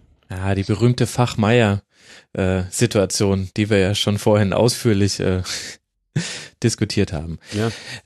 Die ganze Zeit äh, schwebt mir ein Begriff vor Augen, während ich dich sprechen höre, Kevin, und das ist äh, der Begriff Anspruch. Und ich weiß Ja. aber selber nicht so ganz, welche Antwort ich da drauf geben würde. Also ähm, du sprichst von Titeln, die man gewinnen möchte und äh, nicht nur aufgrund der jü- jüngeren sportlichen Vergangenheit von Leverkusen zucke ich da immer so ein bisschen zusammen, sondern auch wegen der tatsächlichen tabellarischen Situation in der Bundesliga, dass man eine Mannschaft hat, die weit, weit voranzieht und dann eine zweite Mannschaft, die im Windschatten ist, die gerade den, den krassesten Umbruch der letzten Jahre mitmacht und dennoch aber ähm, jetzt keinen schlechten Fußball spielt. Und der, der eine Max in mir sagt, also der Max in mir sagt, ja gut, Leverkusen, du kannst tatsächlich in der aktuellen Situation der Bundesliga ähm, nicht so wirklich mit Titeln rechnen, weil du musst auf einen Patzer hoffen und ehrlich gesagt die Bayern jetzt mit 33 Punkten und nur einer Niederlage, das da ist noch kein Patzer in Sicht.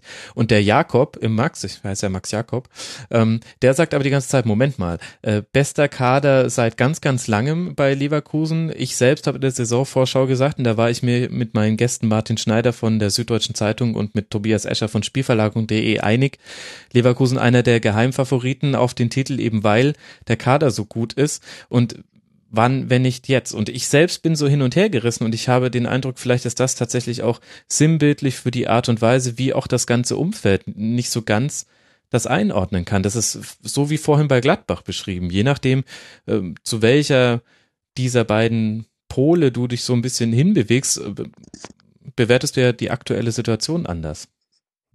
Das Anspruchsdenken fehlt komplett. Also teilweise. Es fehlt. Es fehlt einfach, ja. Bei wem? vor. Bei den Fans auch? Von oben herab? Na, bei den die Fans, ja, wo's, ähm, Teile der Fans ja, Teile der Fans nein. Ähm, viele sind halt sehr ähm, müde, sage ich mal. Das ist mein Eindruck. Also Teile der Fans. Ähm, dieses Trauma 2002 hängt vielen Oldschool-Fans gerade immer noch ein bisschen nach. Ähm, auch diese Enttäuschung, die es dann über die Jahre so ein bisschen gab. Ähm, aber nehmen wir mal einfach von ganz oben, gehen wir mal von ganz oben und fangen wir beim Konzern mal an. Eigentlich müsste es ja im Sinne des Konzerns sein, dass man um die Meisterschaft mitspielt. Das heißt, da müsste schon mal von Natur aus der Anspruch da sein, zu sagen, hört zu, Bayer Leverkusen, Bayer gehört erstmal unter die ersten drei mindestens und dann mal mit ein bisschen Zug auch mal zu einem Titel.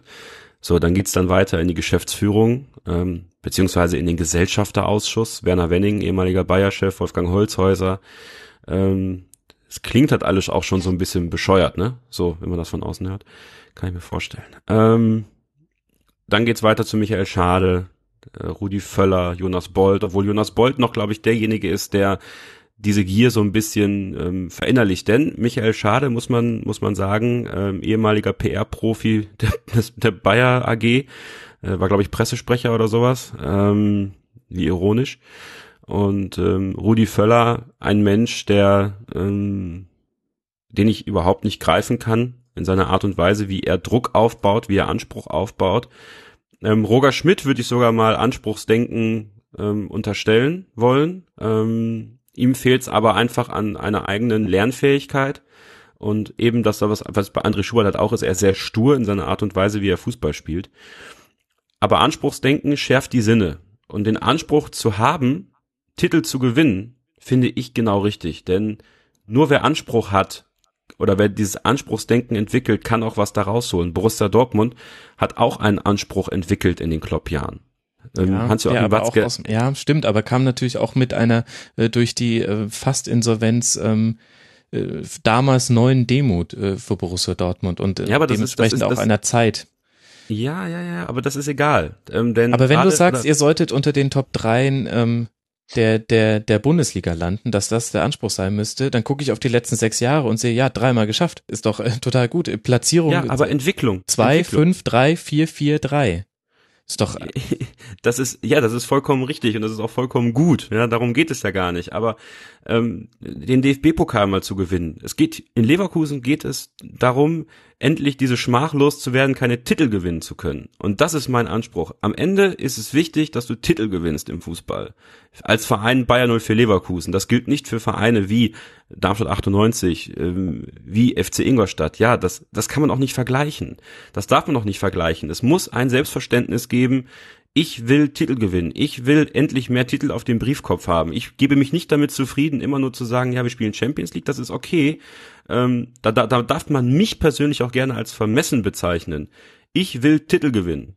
Mir geht es im Fußball um Titel, mir geht es um das Siegersein. Wir spielen ein 90-minütiges Spiel, um zu gewinnen. Und am Ende spielen wir 34 Spieltage, um ganz oben zu stehen. Oder der DFB-Pokal, wo man immer wieder in Leverkusen groß ähm, proklamiert hat, ja, wir wollen ins Pokalfinale, Berlin ist ein großes Ziel. Und dann scheidest du wieder in der zweiten Runde aus. Das ist Scheitern. Und ähm, da muss man sich einfach mal überlegen, was will man denn? Und ähm, das Problem ist in Leverkusen, das wird immer so schwammig formuliert, dass man das gar nicht so richtig sagen kann. Ich möchte niemals sagen, dass ich es nicht toll finde, Champions League zu spielen. Das freut mich. Ich liebe die Hymne. Ich liebe es, das live zu erleben. Ich freue mich auch jetzt schon auf das Heimspiel gegen Atletico Madrid. Aber jetzt muss es der Anspruch sein, da auch mal weiterzukommen ja, Viertelfinale zu erreichen, Schritte zu gehen, sich zu entwickeln. Und ja, die Entwicklung ist ja auch unter Roger Schmidt nicht da. Aber andererseits, also wir müssen gleich unbedingt auch Kai noch dazu holen. Ich will unbedingt wissen, wie ein äh, SV Darmstadt-Fan äh, über diese Diskussion denkt. Aber erst will ich noch einen Punkt loswerden und dann darf Kai sagen. Äh, andererseits ist es doch jetzt auch, wir wissen jetzt gegen Atletico, da kannst du doch auch nicht sagen, jetzt muss das Viertelfinale her. Das ist doch auch vermessen. Kai, du musst, du musst jetzt mal mit reinspringen und äh, ich nehme dich mal als äh, neutrales Korrektiv. Wie, wie, wie, was denkst du, wenn du, wenn du solche Gedankengänge hörst? Kannst du das nachvollziehen? Findest du das vollkommen irre? Was hast du für eine Haltung dazu? Äh, nee, ich finde das absolut korrekt. Also ich muss ja, also finde ich gut, dass du das so sagst, ja, und dass du auch da das Anspruchsdenken einforderst. Weil ich denke, als Bayern Leverkusen darfst du auch mal sagen, wir wollen jetzt mal hier was, was reißen. Ich habe vor der Saison auch Leverkusen als stärker eingeschätzt, also zumindestens was den Tabellenrang am Ende ähm, betrifft. Und ich finde das gut. Also ich finde auch Stillstand ist Rückschritt, ja. Und ich, wir haben ja da eine bisschen Parallele, nur in einer anderen Welt, ja. Weil ähm, ich sehe das genauso. Die Saison hat ja auch riesige, riesige Chancen für einige Mannschaften. Arlots entlassen, ganz nebenbei. Oh. Das kam jetzt wie aus dem Nichts. Es so. ist echt, geht rund momentan in der Bundesliga. Ja. Das ist schon, schon krass. Ja, ja wie gesagt, ich habe, ähm, sonst mache ich TweetDeck zu während der Aufnahmen. Äh, heute dachte ja. ich mir, ah, lass ich mal lieber offen. So, Entschuldigung, jetzt kannst du weitermachen. Nee, aber weil ich gerade, also für uns in Darmstadt, das ist ja so, ich glaube, diese Saison wäre nicht, abstie nicht abzusteigen noch relativ einfach gewesen. Und für Leverkusen ist es ähnlich. Da schwächeln so viele Mannschaften. Und wenn du als Leverkusen jetzt schon oben da mit dabei gewesen wärst, ja, ähm, hast du halt auch eine Chance, weil die anderen Mannschaften, die jetzt noch oben stehen, vielleicht noch einbrechen. Ich weiß jetzt nicht, Hoffenheim oder auch die Eintracht, ja. Das wäre auch eine Riesenchance für Leverkusen gewesen. Und ich finde das auch voll okay zu sagen mit den Möglichkeiten, die der Verein hat, will ich auch mal was, was gewinnen, ja. Das heißt, und den Ruf, was, den was, ihr habt, ne, mit dem immer Zweiter werden, das ist das will ich loswerden. noch irgendwann nicht lustig, ne? Und ich finde dann auch, nee. ich fand's witzig, du hast gesagt, die, die Fans sind müde, ne? Ich habe sofort, wollte den Spruch raushauen, ihr müsst die Fans entlassen, das ist natürlich noch ein Witz, ne? Aber die, wenn schon Fans anfangen, müde zu werden, ja, ne, muss echt was passieren, ja. Gibt's da keinen Markt für. Ich könnte halt, jetzt was sagen, aber ich sag's nicht. Ne? Ich meine, letztes ein Heimspiel gehabt in Darmstadt mit mit 100 gegnerischen Fans. Ja, das fand ich schon sehr sehr traurig. Ja, aber egal.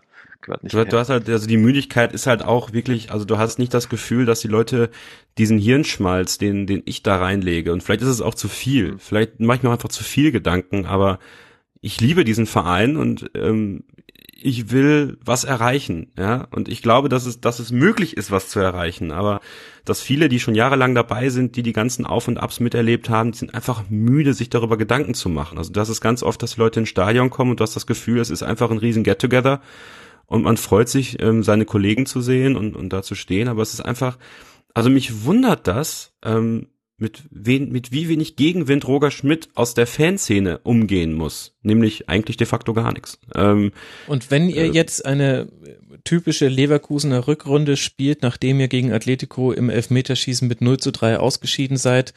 Ähm, aber wie ironisch und, ist und, das denn? Vor Jahren ja? Vor Jahren war das, war die Leverkusener Rückrunde ein Scheiterhaufen. Ja, genau. Da war es genau umgedreht, ne? Die, die Hinrunde war gut und die Rückrunde schlecht. Aber lass mich kurz den Gedanken fertig machen. Ihr landet ja, auf Platz vier oder auf Platz drei.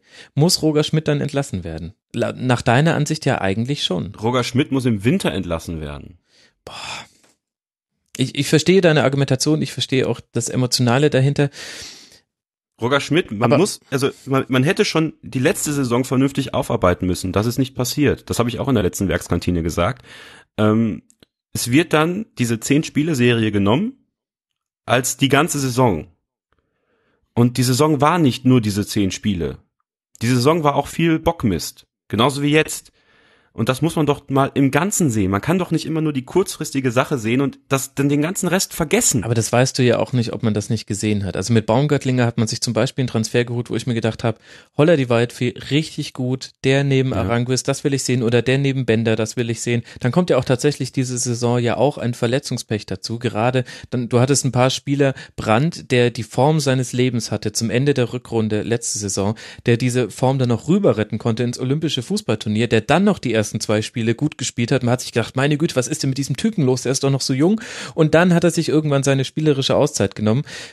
Das ist doch auch, das sind doch normale, normale Mechanismen. Ich frage mich halt ehrlich gesagt so, was, was ist der Plan B? Und ähm, so, so richtig es ist, in einem Wettbewerb anzutreten und zu sagen, ich möchte den gewinnen, und ich meine, ich als Bayern-Fan, du wärst ein mega guter Bayern-Fan, Kevin. Äh, ähm, wenn, wenn du irgendwann nicht mehr willst, dann äh, häng dir einfach noch ein N hinten dran bei deinem Verein und dann, äh, dann kommt man auch mal ins äh, Champions League Viertelfinale. Nee, aber so sehr ich das äh, verstehen kann, finde ich aber auch schwierig, ähm, die, die sportlichen Rahmenbedingungen zu zu ignorieren. Also wenn du sagst, die ganze Saison mit einbeziehen, dann sag ich auch ja, aber bitte auch mit einbeziehen, welche Verhältnismäßigkeiten wir gerade in der Bundesliga haben. Und wir erleben eine nie dagewesene Dominanz, die sich Schritt für Schritt ausgebaut hat. Eines Vereins, Bayern München, ein zweiter Verein, der die Bayern so gekitzelt hat, dass sie sich taktisch und personell mal ein bisschen aus dem Fenster lehnen mussten, die quasi diese Dominanz so mit befördert haben. Es war halt auch noch nie schwieriger Titel zu gewinnen, denn auch im DFB-Pokal, okay, ich gebe dir vollkommen recht, zweite Runde gegen Lotte, das ist bitter, aber Halbfinale gegen die Bayern ist auch bitter. Also es ist doch auch einfach ähm, gerade sehr, ja. sehr schwierig, Titel zu gewinnen. Ja, aber diese Saison wäre es am möglichsten von allen Saisons in den letzten und in den kommenden Jahren gewesen. Die Bayern haben erst aber einmal verloren und 33 Punkte. Ja, aber man hätte ja dabei sein können. Man hätte jetzt da stehen können, wo Leipzig jetzt steht. Mit der Mannschaft muss man da stehen, wo Leipzig jetzt steht. So. Und der Plan B wäre erstmal, dass Roger Schmidt lernt, nach den Stärken der Spieler aufzustellen und nicht bei seinem System zu bleiben, wo er merkt, dass das nicht funktionieren kann mit den Spielern, die auf dem Platz stehen. Ein Baumgartlinger, ich finde den Typen klasse. Ich finde seine Art zu spielen klasse, aber du merkst, der ist einfach auch überfordert mit sich und seiner Situation. Der, der weiß nicht, wo vorne und hinten ist manchmal. Der läuft an, an Zweikämpfen läuft der einfach gnadenlos vorbei. Eine Körpertäuschung und der Gegner ist vorbei. So, das muss der lernen, der muss eingearbeitet werden. Und da muss ein Trainer wie Roger Schmidt so viel Entwicklungsfähigkeit beweisen, dass er das System auch mal grundlegend umstellt und das auch trainiert. Ein guter Trainer kann Systeme auf Knopfdruck auch mal umstellen und versuchen, mehr Balance reinzubekommen. Dann kannst du nämlich auch Spieler wie Brand entlasten. Hm. Wie, wie die Außenverteidiger entlasten. Ich bin ja schon du froh, dass du nicht sagst entlassen. Nein, ja. auch nicht jeden entlassen. Also Roger Schmidt ähm, sollte man entlassen. Aber das ist auch meine eigene Meinung. Und ähm, du hast gerade gesagt, welchen Trainer sollte man holen? Jetzt hau ich hier einen raus und ich möchte ihn schon jahrelang in Leverkusen haben. Er sollte auch schon mal kommen. Es ist Mirko Slomka. Warum Mirko Slomka? Mirko Slomka, der nette Herr Slomka, was ja sein, sein Image so ist, ich glaube, dass die Mannschaft genauso einen braucht. Die erfolgreichste Saison in den letzten Jahren, die wir hatten, war mit Jupp Heinkes.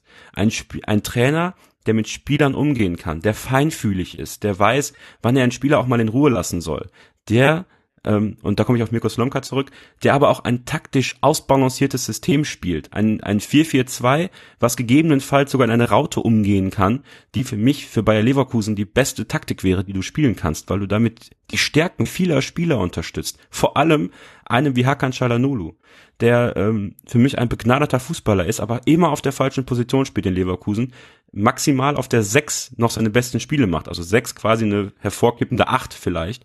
Ähm, und äh, es fehlt einfach die Balance. Und ich glaube, dass ein, ein, ein, ein Mirko Slomka zum Beispiel, um bei diesem Namen zu bleiben, mehr nach den Stärken der Spieler aufstellt manchmal auch, als äh, einfach nur stur bei seinem System zu bleiben, wo du halt irgendwann merken musst, wie weit komme ich mit diesem System noch? Inwiefern muss ich mein System anpassen an die Gegebenheiten mit Verletzten, mit jungen Spielern etc. pp. Ein Kai Havertz, auch ein toller Fußballer, aber der wird da teilweise den Löwen zum Fraß vorgeworfen. Also ähm, da, da fehlt mir halt einfach auch manchmal eben die Struktur und und und das das Verständnis dafür, ähm, ein, ein ein Gefühl zu haben, inwieweit kannst du die Spieler noch in dieses System reinpressen und inwiefern ist dieses System an sich gescheitert und ähm, um dabei zu bleiben, Roger Schmidt, drei Jahre ist er jetzt da und äh, die Entwicklung ist eigentlich ähm, mehr oder minder stagnativ.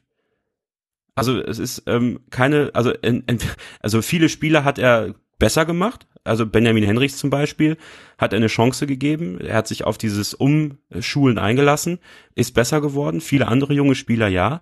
Aber es sind auch einfach ähm, Spieler, die, die ganz klar nicht auf den Positionen spielen, auf denen sie eigentlich ähm, stärker spielen würden. Aber das kann auch nur mein Gefühl sein. Ich bin eh nur der Dove in dem Fall. Also wenn man in, wenn, wenn man in Leverkusen zu weit geht und sagt, ähm, das und das ähm, funktioniert nicht, dann bist du eh der Dove erstmal grundsätzlich, weil ruhig sein ist immer besser als was zu sagen.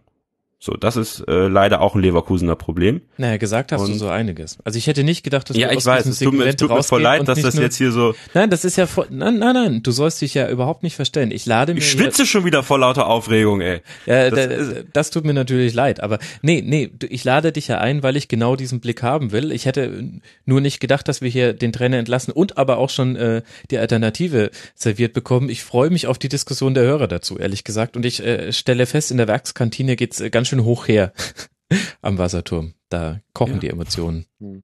Darf ich dann fragen, ist das denn überhaupt, äh, also ist das ein Thema, Roger Schmidt zu entlassen? Ist das, ist das aktuell Nein. oder ist das nur von dir ein Wunsch? Oder ist das so im Umfeld, was so man so munkelt? Gibt es da Gerüchte oder ist einfach nur jetzt sein persönlicher Wunsch? Es ist erstens, es ist mein persönlicher Wunsch. Ähm, es ist aber nicht eine Diskussion, die geführt wird, weil es einfach keine Aufarbeitung von Situationen gibt. Also das ist so, also, dass okay. man, also ist kein, es ist, es ist keine Diskussion aktuell. Wenn im Winter um, um keine Top-Meldung hören, dass es einen Trainerwechsel in Leverkusen geben wird, ne? Das wird nicht passieren. Warte die nächsten beiden Spiele ab, gerade das Derby in Köln. Also ähm, das ist, glaube ich, der Moment, wo selbst die äh, müden Fans wach werden. Sollte das Ist das bei dir, darf ich dich was fragen? Also ist dann, man ist ja manchmal hm. so als Fan, jetzt bist du, ich merke das ja leidenschaftlicher Fan, ja. Ich hatte das ja bei dem HSV-Spiel genauso, ne?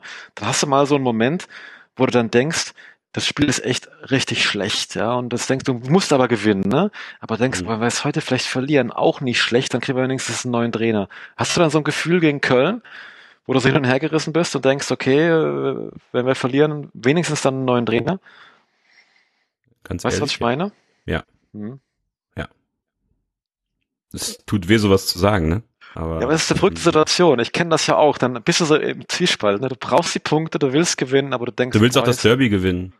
Ja klar, aber du willst also, auch irgendwie, dass sich was verändert. Und hast du manchmal so, dann gewinnst du durch ein dummes Tor dann doch 1-0 und eigentlich war es so ein schlechtes Spiel.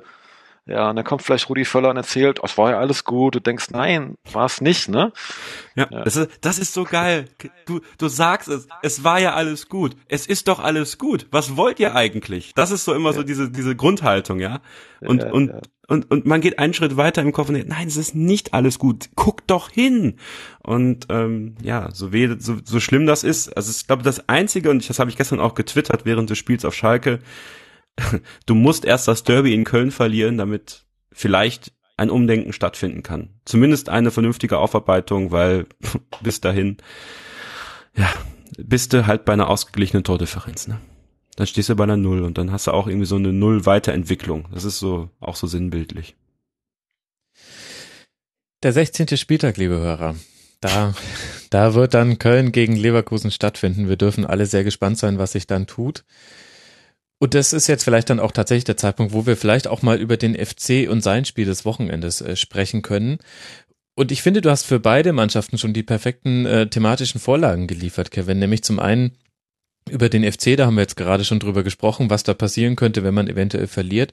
Und zum anderen, Kai, hat Kevin vorhin gesagt, äh, für ihn ist Leverkusen so eine Mannschaft, die in so Ego spielen, war die Formulierung, äh, gut performt. Und ehrlich gesagt hatte ich diesen Gedanken bei Borussia Dortmund auch. Die sind für mich so die, das Äquivalent zu einem Coffee Table Book. So nennt man ein Buch, das man zwar nicht gelesen hat, aber gerne bei sich herumliegen lässt, damit anwesende Gäste sehen, mit welch äh, toller Literatur man sich schmückt. Und ein bisschen finde ich, ist äh, die bisherige Saison Borussia Dortmunds auch so bei Real Madrid zurückgekommen nach 0 zu 2 und ein 2 zu 2 erzielt. Alles wunderbar. Vorher ähm, Borussia Mönchengladbach mit 4 zu 1 aus dem Stadion geschossen und herausragend im Training gearbeitet, wie Thomas Tuchel gesagt hat. Tja, und dann äh, gegen einen ersten FC Köln, der personell auf der langsam letzten Rille, Rille läuft, nur ein 1 zu 1 und das in der 90. Minute. Erstaunlich, Kai, oder? Absolut, ja. Hätte ich auch gedacht, dass Dortmund da das Spiel ähm, gewinnt. Und das, wie du sagst, das sah ja auch lange gar nicht so aus. Ich fand Köln auch, auch sehr, sehr gut. Mhm. Wenn Modest einmal querlegt, steht es 2 zu 0. Ja, ja. Dann wäre es spannend gewesen, was dann passiert, ne? Wahrscheinlich wieder Anpfiff. ja. Ja, nee, natürlich. Geht direkt. Ja, genau. Was ich meinte, was halt dann wieder in Dortmund noch dann reagiert, ob sie auch nochmal zurückgekommen wären. Und ähm, was bei Dortmund halt finde, auch dann hast du so die sind ja für, also für mich schon auch eine, jetzt werde ich gerade von der Fliege angegriffen, schon eine, ähm, schon eine äh, extrem gute Mannschaft dieses Jahr und auch der, auch ein großer Wandel, den wir hatten zur, zur Saison mit einigen Abgängen und einigen Neuzugängen. Und ich finde das schon auch die Frage, ne, wie, wie fest ist da noch Tuchel überhaupt äh, in Dortmund? Ja, ist auch Und nicht der nächste Trainer, den wir ansehen. Leute, ihr macht mich fertig. Nein, aber es ist ja auch mit so einer Mannschaft. Hör mal zu, die haben in den letzten Minuten, fand ich auch wieder richtig stark gespielt, ne? Wo man sich denkt, wo hättet ihr das ganze Spiel so gespielt, ne? Geht ihr hier mit 4-0 nach Hause? Also gewinnt ihr das Spiel 4 0 und ähm, ja, aber andererseits der, der, den Umbruch, also einen Hummels zu verlieren, einen Gündogan zu verlieren und einen Mkhitaryan zu verlieren, wie Aki Watz gesagt, äh, zwei Weltklasse-Spieler und Mkhitaryan, mhm. Äh, ist jetzt auch nicht so wenig und dieses, diese Überlegenheit hinten raus hat ja tatsächlich auch viel mit dem zu tun, was Dortmund vorher spielte. Das kenne ich als Bayern-Fan ja auch. Äh, tatsächlich ist äh, für die Mannschaft, die den Ball hinterher rennt und deswegen in der Regel mehr Kilometer machen muss, ist es anstrengender und da ist es tatsächlich eine häufig zu sehende Dynamik. Also es ist quasi nicht so, dass sie vorher, also dass es jetzt nur ausschließlich daran läge, dass vorher Dortmund es nicht gut gemacht hätte, sondern es ist halt auch so normal. Aber ich will jetzt auch nicht sagen, dass Dortmund vorher 70 Minuten brilliert hätte. Das ist jetzt auch zu viel gesagt. Aber ist es nicht auch, ja, wir landen wieder beim Thema Erwartungshaltung, oder? Na gut, die Erwartungshaltung bei Dortmund muss ja schon sein. Ich meine, gut, gegen, gegen Köln auch nochmal ein besonderes Spiel vielleicht. Ne? Köln ist ja diese Saison auch sehr stark. Aber da muss es schon irgendwo, die ist ja für die genau das Gleiche. Ne? Die, die Bayern schwächeln, was ja witzig ist, tun sie ja eigentlich gar nicht. Es ist nur gefühlt der Wert, ne, dass Bayern schwächeln. Aber man hätte ja schon mindestens mal an den Bayern dran sein können als Borussia Dortmund. So, man hätte ja das, was Leipzig jetzt ist, müsste ja eigentlich auch Dortmund sein. Das muss ja der Anspruch sein. Ja, es muss Leverkusen halt sein, es muss Dortmund sein. Das, Naja, da darfst alle wollen halt die sein wie Leipzig. Mein Gott, wäre das ein guter Titel für diesen Podcast, aber es ist mir ein bisschen zu Wo- ketzerisch. wo kommen wir da hin, ne? Nee, aber das ist ja schon, das, da musst du halt mehr machen wie ein 1 zu 1 in Köln, ne? Ja, So. ja, ja, klar. Was mich, was mich bei Dortmund aber super freut, ist echt die Entwicklung auch hier von, von Reus, ja, Mhm. den ich für einen äh, Marco Reus super Spieler halte und echt viele Verletzungen immer schade und der sich ja jetzt wirklich da äh, zu einer der großen Stützen der Mannschaft äh, auftut, ja. Das freut mich sehr auch das, das, das Tor, ja, auch freut mich für ihn immer wieder, ja. Bin da jetzt ganz neutral, ich gucke mir Köln gegen Dortmund neutral an, mir ist das als, als Fußballfan schaue ich mir sowas gerne an, aber ich habe jetzt keine Präferenzen für einen, finde ich toll, ja. Ja, wenn Marco Reus mal länger von Verletzungen verschont bliebe, man will gar nicht wissen, wo es für ihn hinginge, auch in der Nationalmannschaft. Ja. Haben wir dieses Thema, ja. Kaum zu glauben, dass man ohne Marco Reus Weltmeister geworden ist. Aber das ist nochmal ein ganz anderes Thema. Und auf der anderen Seite, Kevin, ähm, du hast ja schon ein paar Worte über den FC verloren und hast die ja besonders im Blick, weil du dir ja wünschst, ähm, nee, das, das, das Thema lassen wir. Aber äh, tatsächlich muss man sagen, Köln trotz aller Verletzungsprobleme wieder ein gutes Spiel auf den Rasen gebracht. Die, die haben eine Konstanz auch im, ja, wie soll ich das jetzt formulieren? Also es gibt ja Mannschaften, die sind immer dann besonders stark, wenn sie brillieren und aber an einen Rainy Tuesday in Stoke, so wie der Premier League Beobachter dazu sagt, ähm, da können die auch mal so komplett wegbrechen und 0 zu 3 untergehen. Und die, genau dieses Wegbrechen hast du bei Köln, ich glaube, seit dem 2 zu 6 gegen die Eintracht in dem, am zweiten Spieltag der letzten Saison, hast du das nicht mehr erlebt. Die haben wirklich eine tolle Konstanz nach oben, nach unten hin. Weil der ganze Verein Konstanz ausstrahlt. Ja, da ist, äh, da greift ein Rädchen ins andere, da ist Ruhe im Verein und das ist für den ersten FC Köln, glaube ich, auch etwas, was es davor jahrelang nicht gab. Und ähm, Stöger und Schmatke äh, arbeiten hervorragend zusammen. Ähm, jeder nimmt den anderen unter, unter den Arm sozusagen und man geht da Hand in Hand durch die durch die Saison und die Mannschaft macht das mit. Ja, ich glaube, das merkt die Mannschaft auch und ich glaube, das ist auch so ein Faktor, der in Leverkusen vielleicht fehlt. Ähm, dass einfach diese Gesamtkonstanz im Verein nicht da ist, ja, und dann arbeitet es sich als Spieler halt auch ruhiger. Und das ist eine top zusammengestellte Mannschaft. Peter Stöger ist ein hervorragender Trainer, der ähm, da wirklich ein gutes Gespür für hat, auch die, die seine Mannschaft auf die anderen Mannschaften einzustellen. Und das ist eine tolle Entwicklung beim ersten FC Köln. Das, das erkenne ich neidlos an. Das ist äh, für mich auch okay, das zu sagen, auch als Leverkusen-Fan, äh, da den FC auch ähm, zu loben. Äh, das gehört sich auch so in der Situation.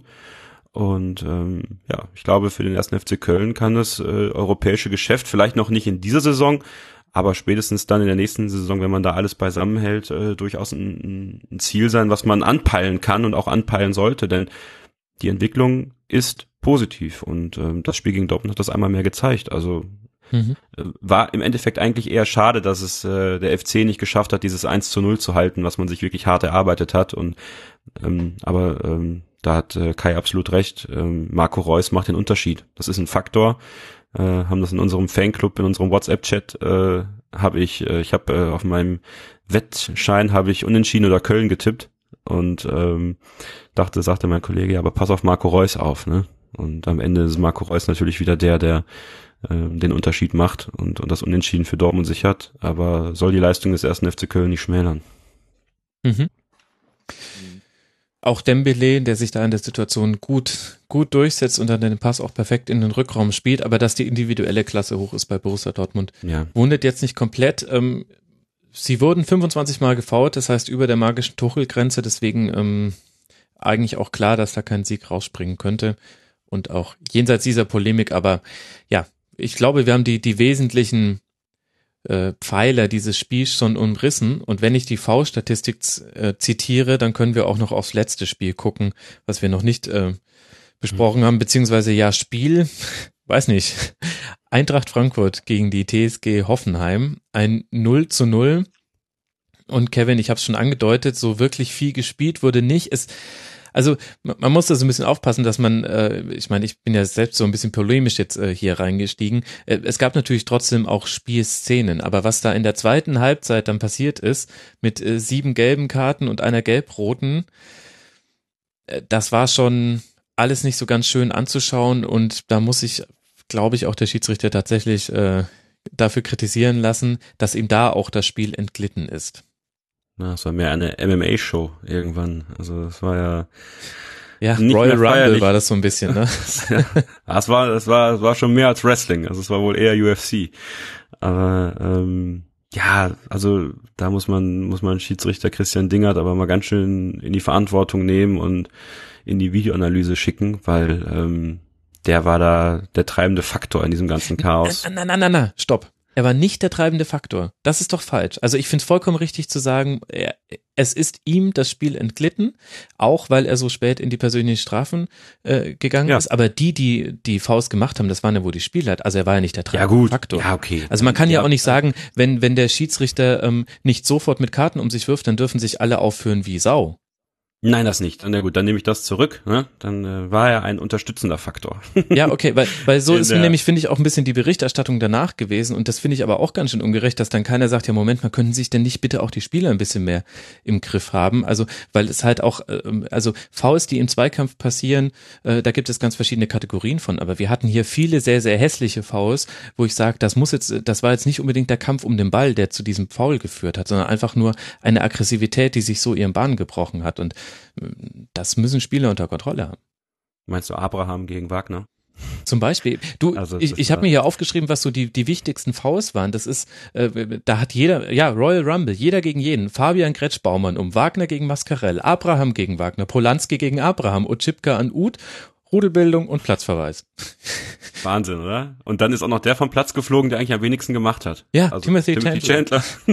also was, was man wirklich mal lobend erwähnen muss, ist Sandro Wagner. Ähm, Wir sind alle gespannt, die dir zuhören. Ich bin auch gespannt. Aber ja, ich weiß, was du meinst wahrscheinlich, aber jetzt haus mal raus. wie, wie er sich nach dem Ellbogencheck verhalten hat, ähm, Mhm. aber auch in der Szene mit Chandler, ähm, ist aller Ehren wert. Ähm, ja, Wagner wurde mit dem Ellenbogen getroffen, hat sich dementsprechend äh, auch verhalten, weil es nun mal wehtut im Gesicht, hat danach aber auch, ist relativ schnell aufgestanden, hat nicht den sterbenden Schwan gemacht, ähm, hat sich ja sogar noch dann mit Abraham unterhalten und man hat so in den Lippen lesen können, äh, boah, da hast du mir aber einen mitgegeben, ne? Aber das war halt männlich, so in dem Fall. Mhm. Ähm, und in der Chandler-Situation ist er nicht zu Boden gegangen.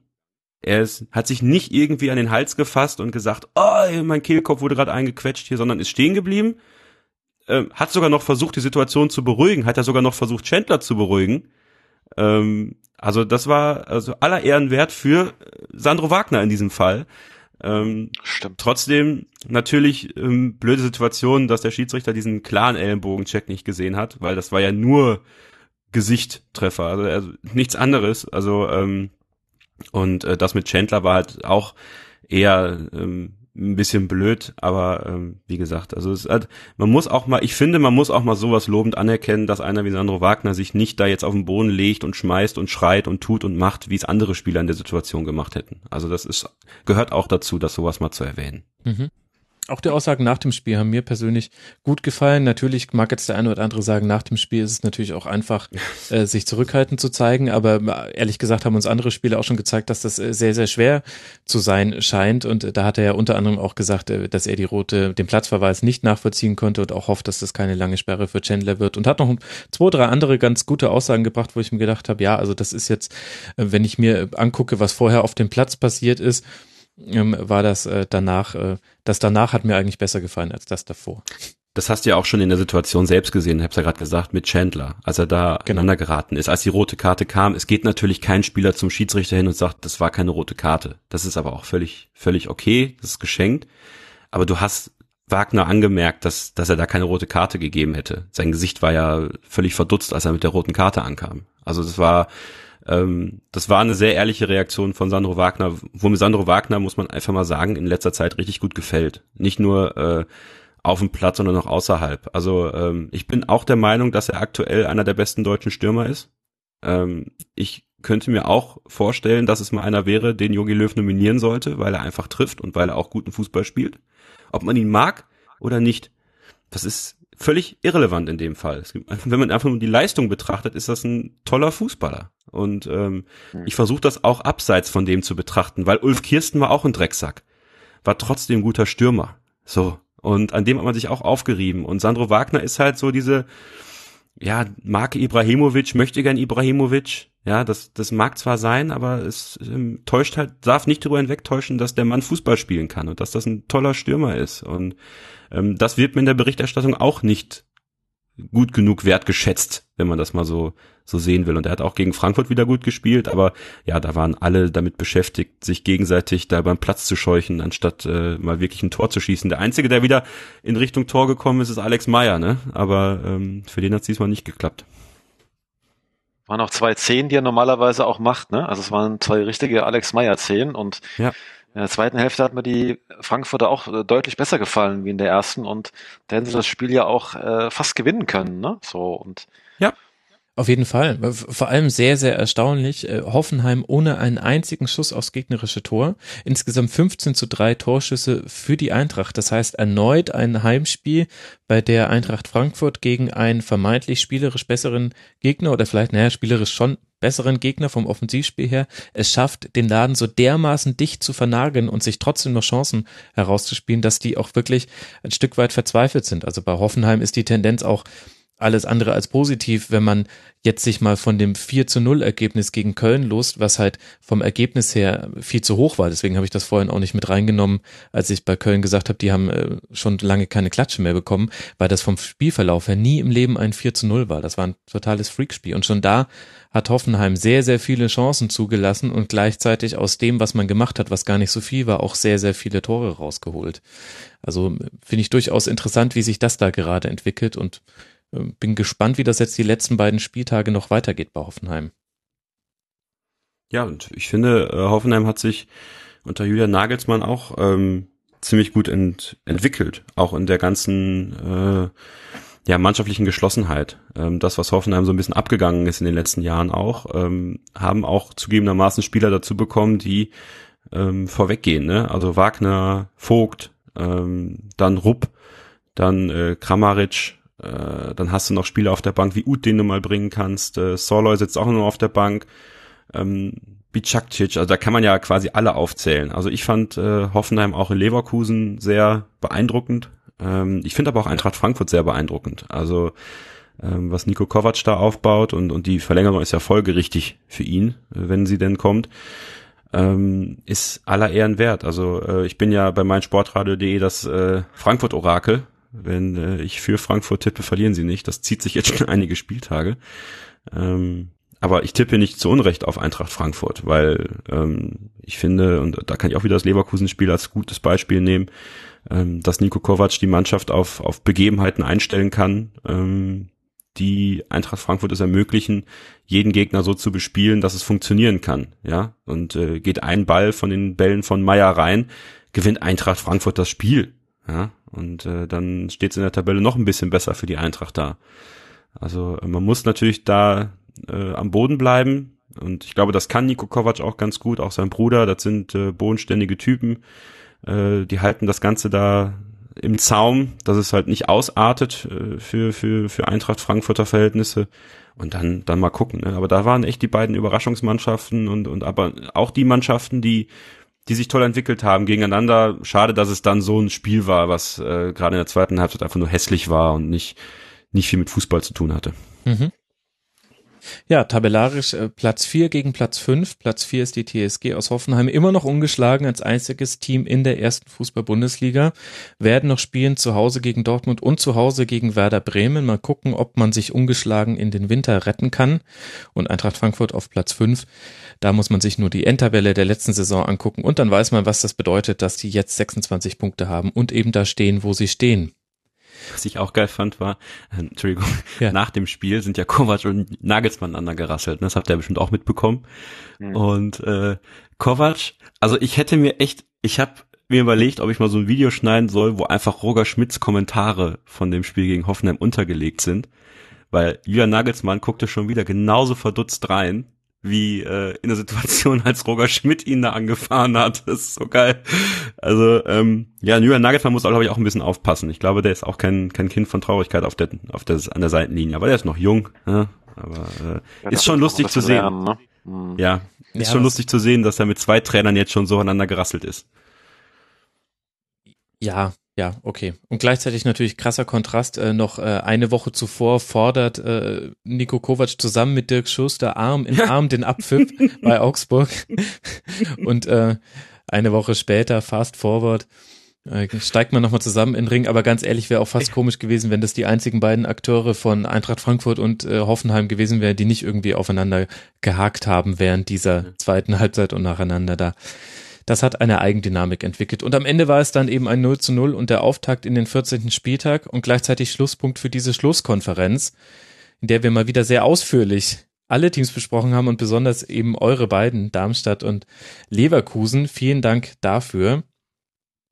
Ich äh, richte Podcast-Grüße aus an den Blauen Salon. Ich habe ihn ja schon mit dem Intro empfohlen. Hört euch die Folge mit Mike Biskens an. Äh, wirklich äh, tolle, auch erstmal Produktion. Ich sage euch nochmal die Nummer, über die ihr teilnehmen könnt an unserer Jubiläumssendung der 99, denn das ist ja schon die nächste Sendung. Das heißt schon in einer Woche. Wenn ihr noch Sprachnachrichten uns schicken wollt über WhatsApp, dann tut das jetzt über die 0151 155 45781. Und dann danke ich sehr für zwei sehr emotionale und interessante Rasenfunkdebüts. Und zwar zum einen Kevin Scheuren, der in der Werkskantine am Wasserkocher steht und äh, da Dampf ablässt. Bei Twitter als @ks_0811. Vielen Dank, Kevin. Ja, vielen Dank, dass ich da sein durfte und an alle Hörer. Entschuldigung, wenn ich ein paar Sätze zu lang gemacht habe. Aber ja, manchmal muss das eben raus. Ja. Aber es hat mich gefreut. Danke für die Einladung und äh, vielleicht hört man sich ja nochmal wieder. Ja, davon würde ich mal ausgehen, lieber Kevin. Und ich äh, hoffe, dass du auch ähm, Feedback bekommst, ähm, äh, wie, wie das andere Leverkusen-Fans sind und auch andere ähm, Fans. Ich fand das äh, sehr schön äh, meinungsgewaltig. Das haben wir nicht immer im Rasenfunk. Das soll aber auch äh, immer mal wieder sein. ks-0811 bei Twitter. Ich äh, freue mich echt auf die Nachdiskussion zu dieser Folge. Und ebenfalls vielen herzlichen Dank vom äh, auch sehr empfehlenswerten Hoch und Weit Lilien-Podcast Kai Mario Abel bei Twitter abel-km. Vielen Dank, Kai. Ja, danke auch für die Einladung. Hat mir auch Spaß gemacht. Dankeschön. Das freut mich. Und dann genießt du jetzt mal den mallorquinischen Sonnenschein, während ich hier im trüben Münchner Winter das alles hier fertig schneide und emotional verarbeite, dass der FC Bayern gegen den FC Arsenal spielt. Ähm, da muss ich erstmal nachgucken, wann man sich da zuletzt getroffen hat. Keine Ahnung, das muss schon ewig her sein. Äh, gut. Ein Riesengag zum Rausschmeißer, liebe Hörer. Danke fürs Zuhören. Bewertet uns bei iTunes, beteiligt euch gern an der nächsten Sendung und, und hört in den Football Leagues äh, Kurzpass. Das ist, ähm, der wurde viel zu wenig gehört, ganz ehrlich. Das ist, äh, das hatte die Schlusskonferenz nach ein paar Spieltagen schon, als wir damit begonnen haben vor zwei Jahren. Also bitte ähm, gebt dem Thema wenigstens eine Chance. Und dann hören wir uns nächste Woche wieder und dann zusammen mit dem lieben Ed Helmi, dem Frank. Und dann machen wir so eine kleine Metafolge. Bin gespannt, wie das wird. Bis dahin bleibt sportlich, liebe Hörer. Und dann bin ich mal gespannt, über wie viele V-Statistiken wir in der nächsten Woche reden. Bis dahin, macht's gut. Ciao.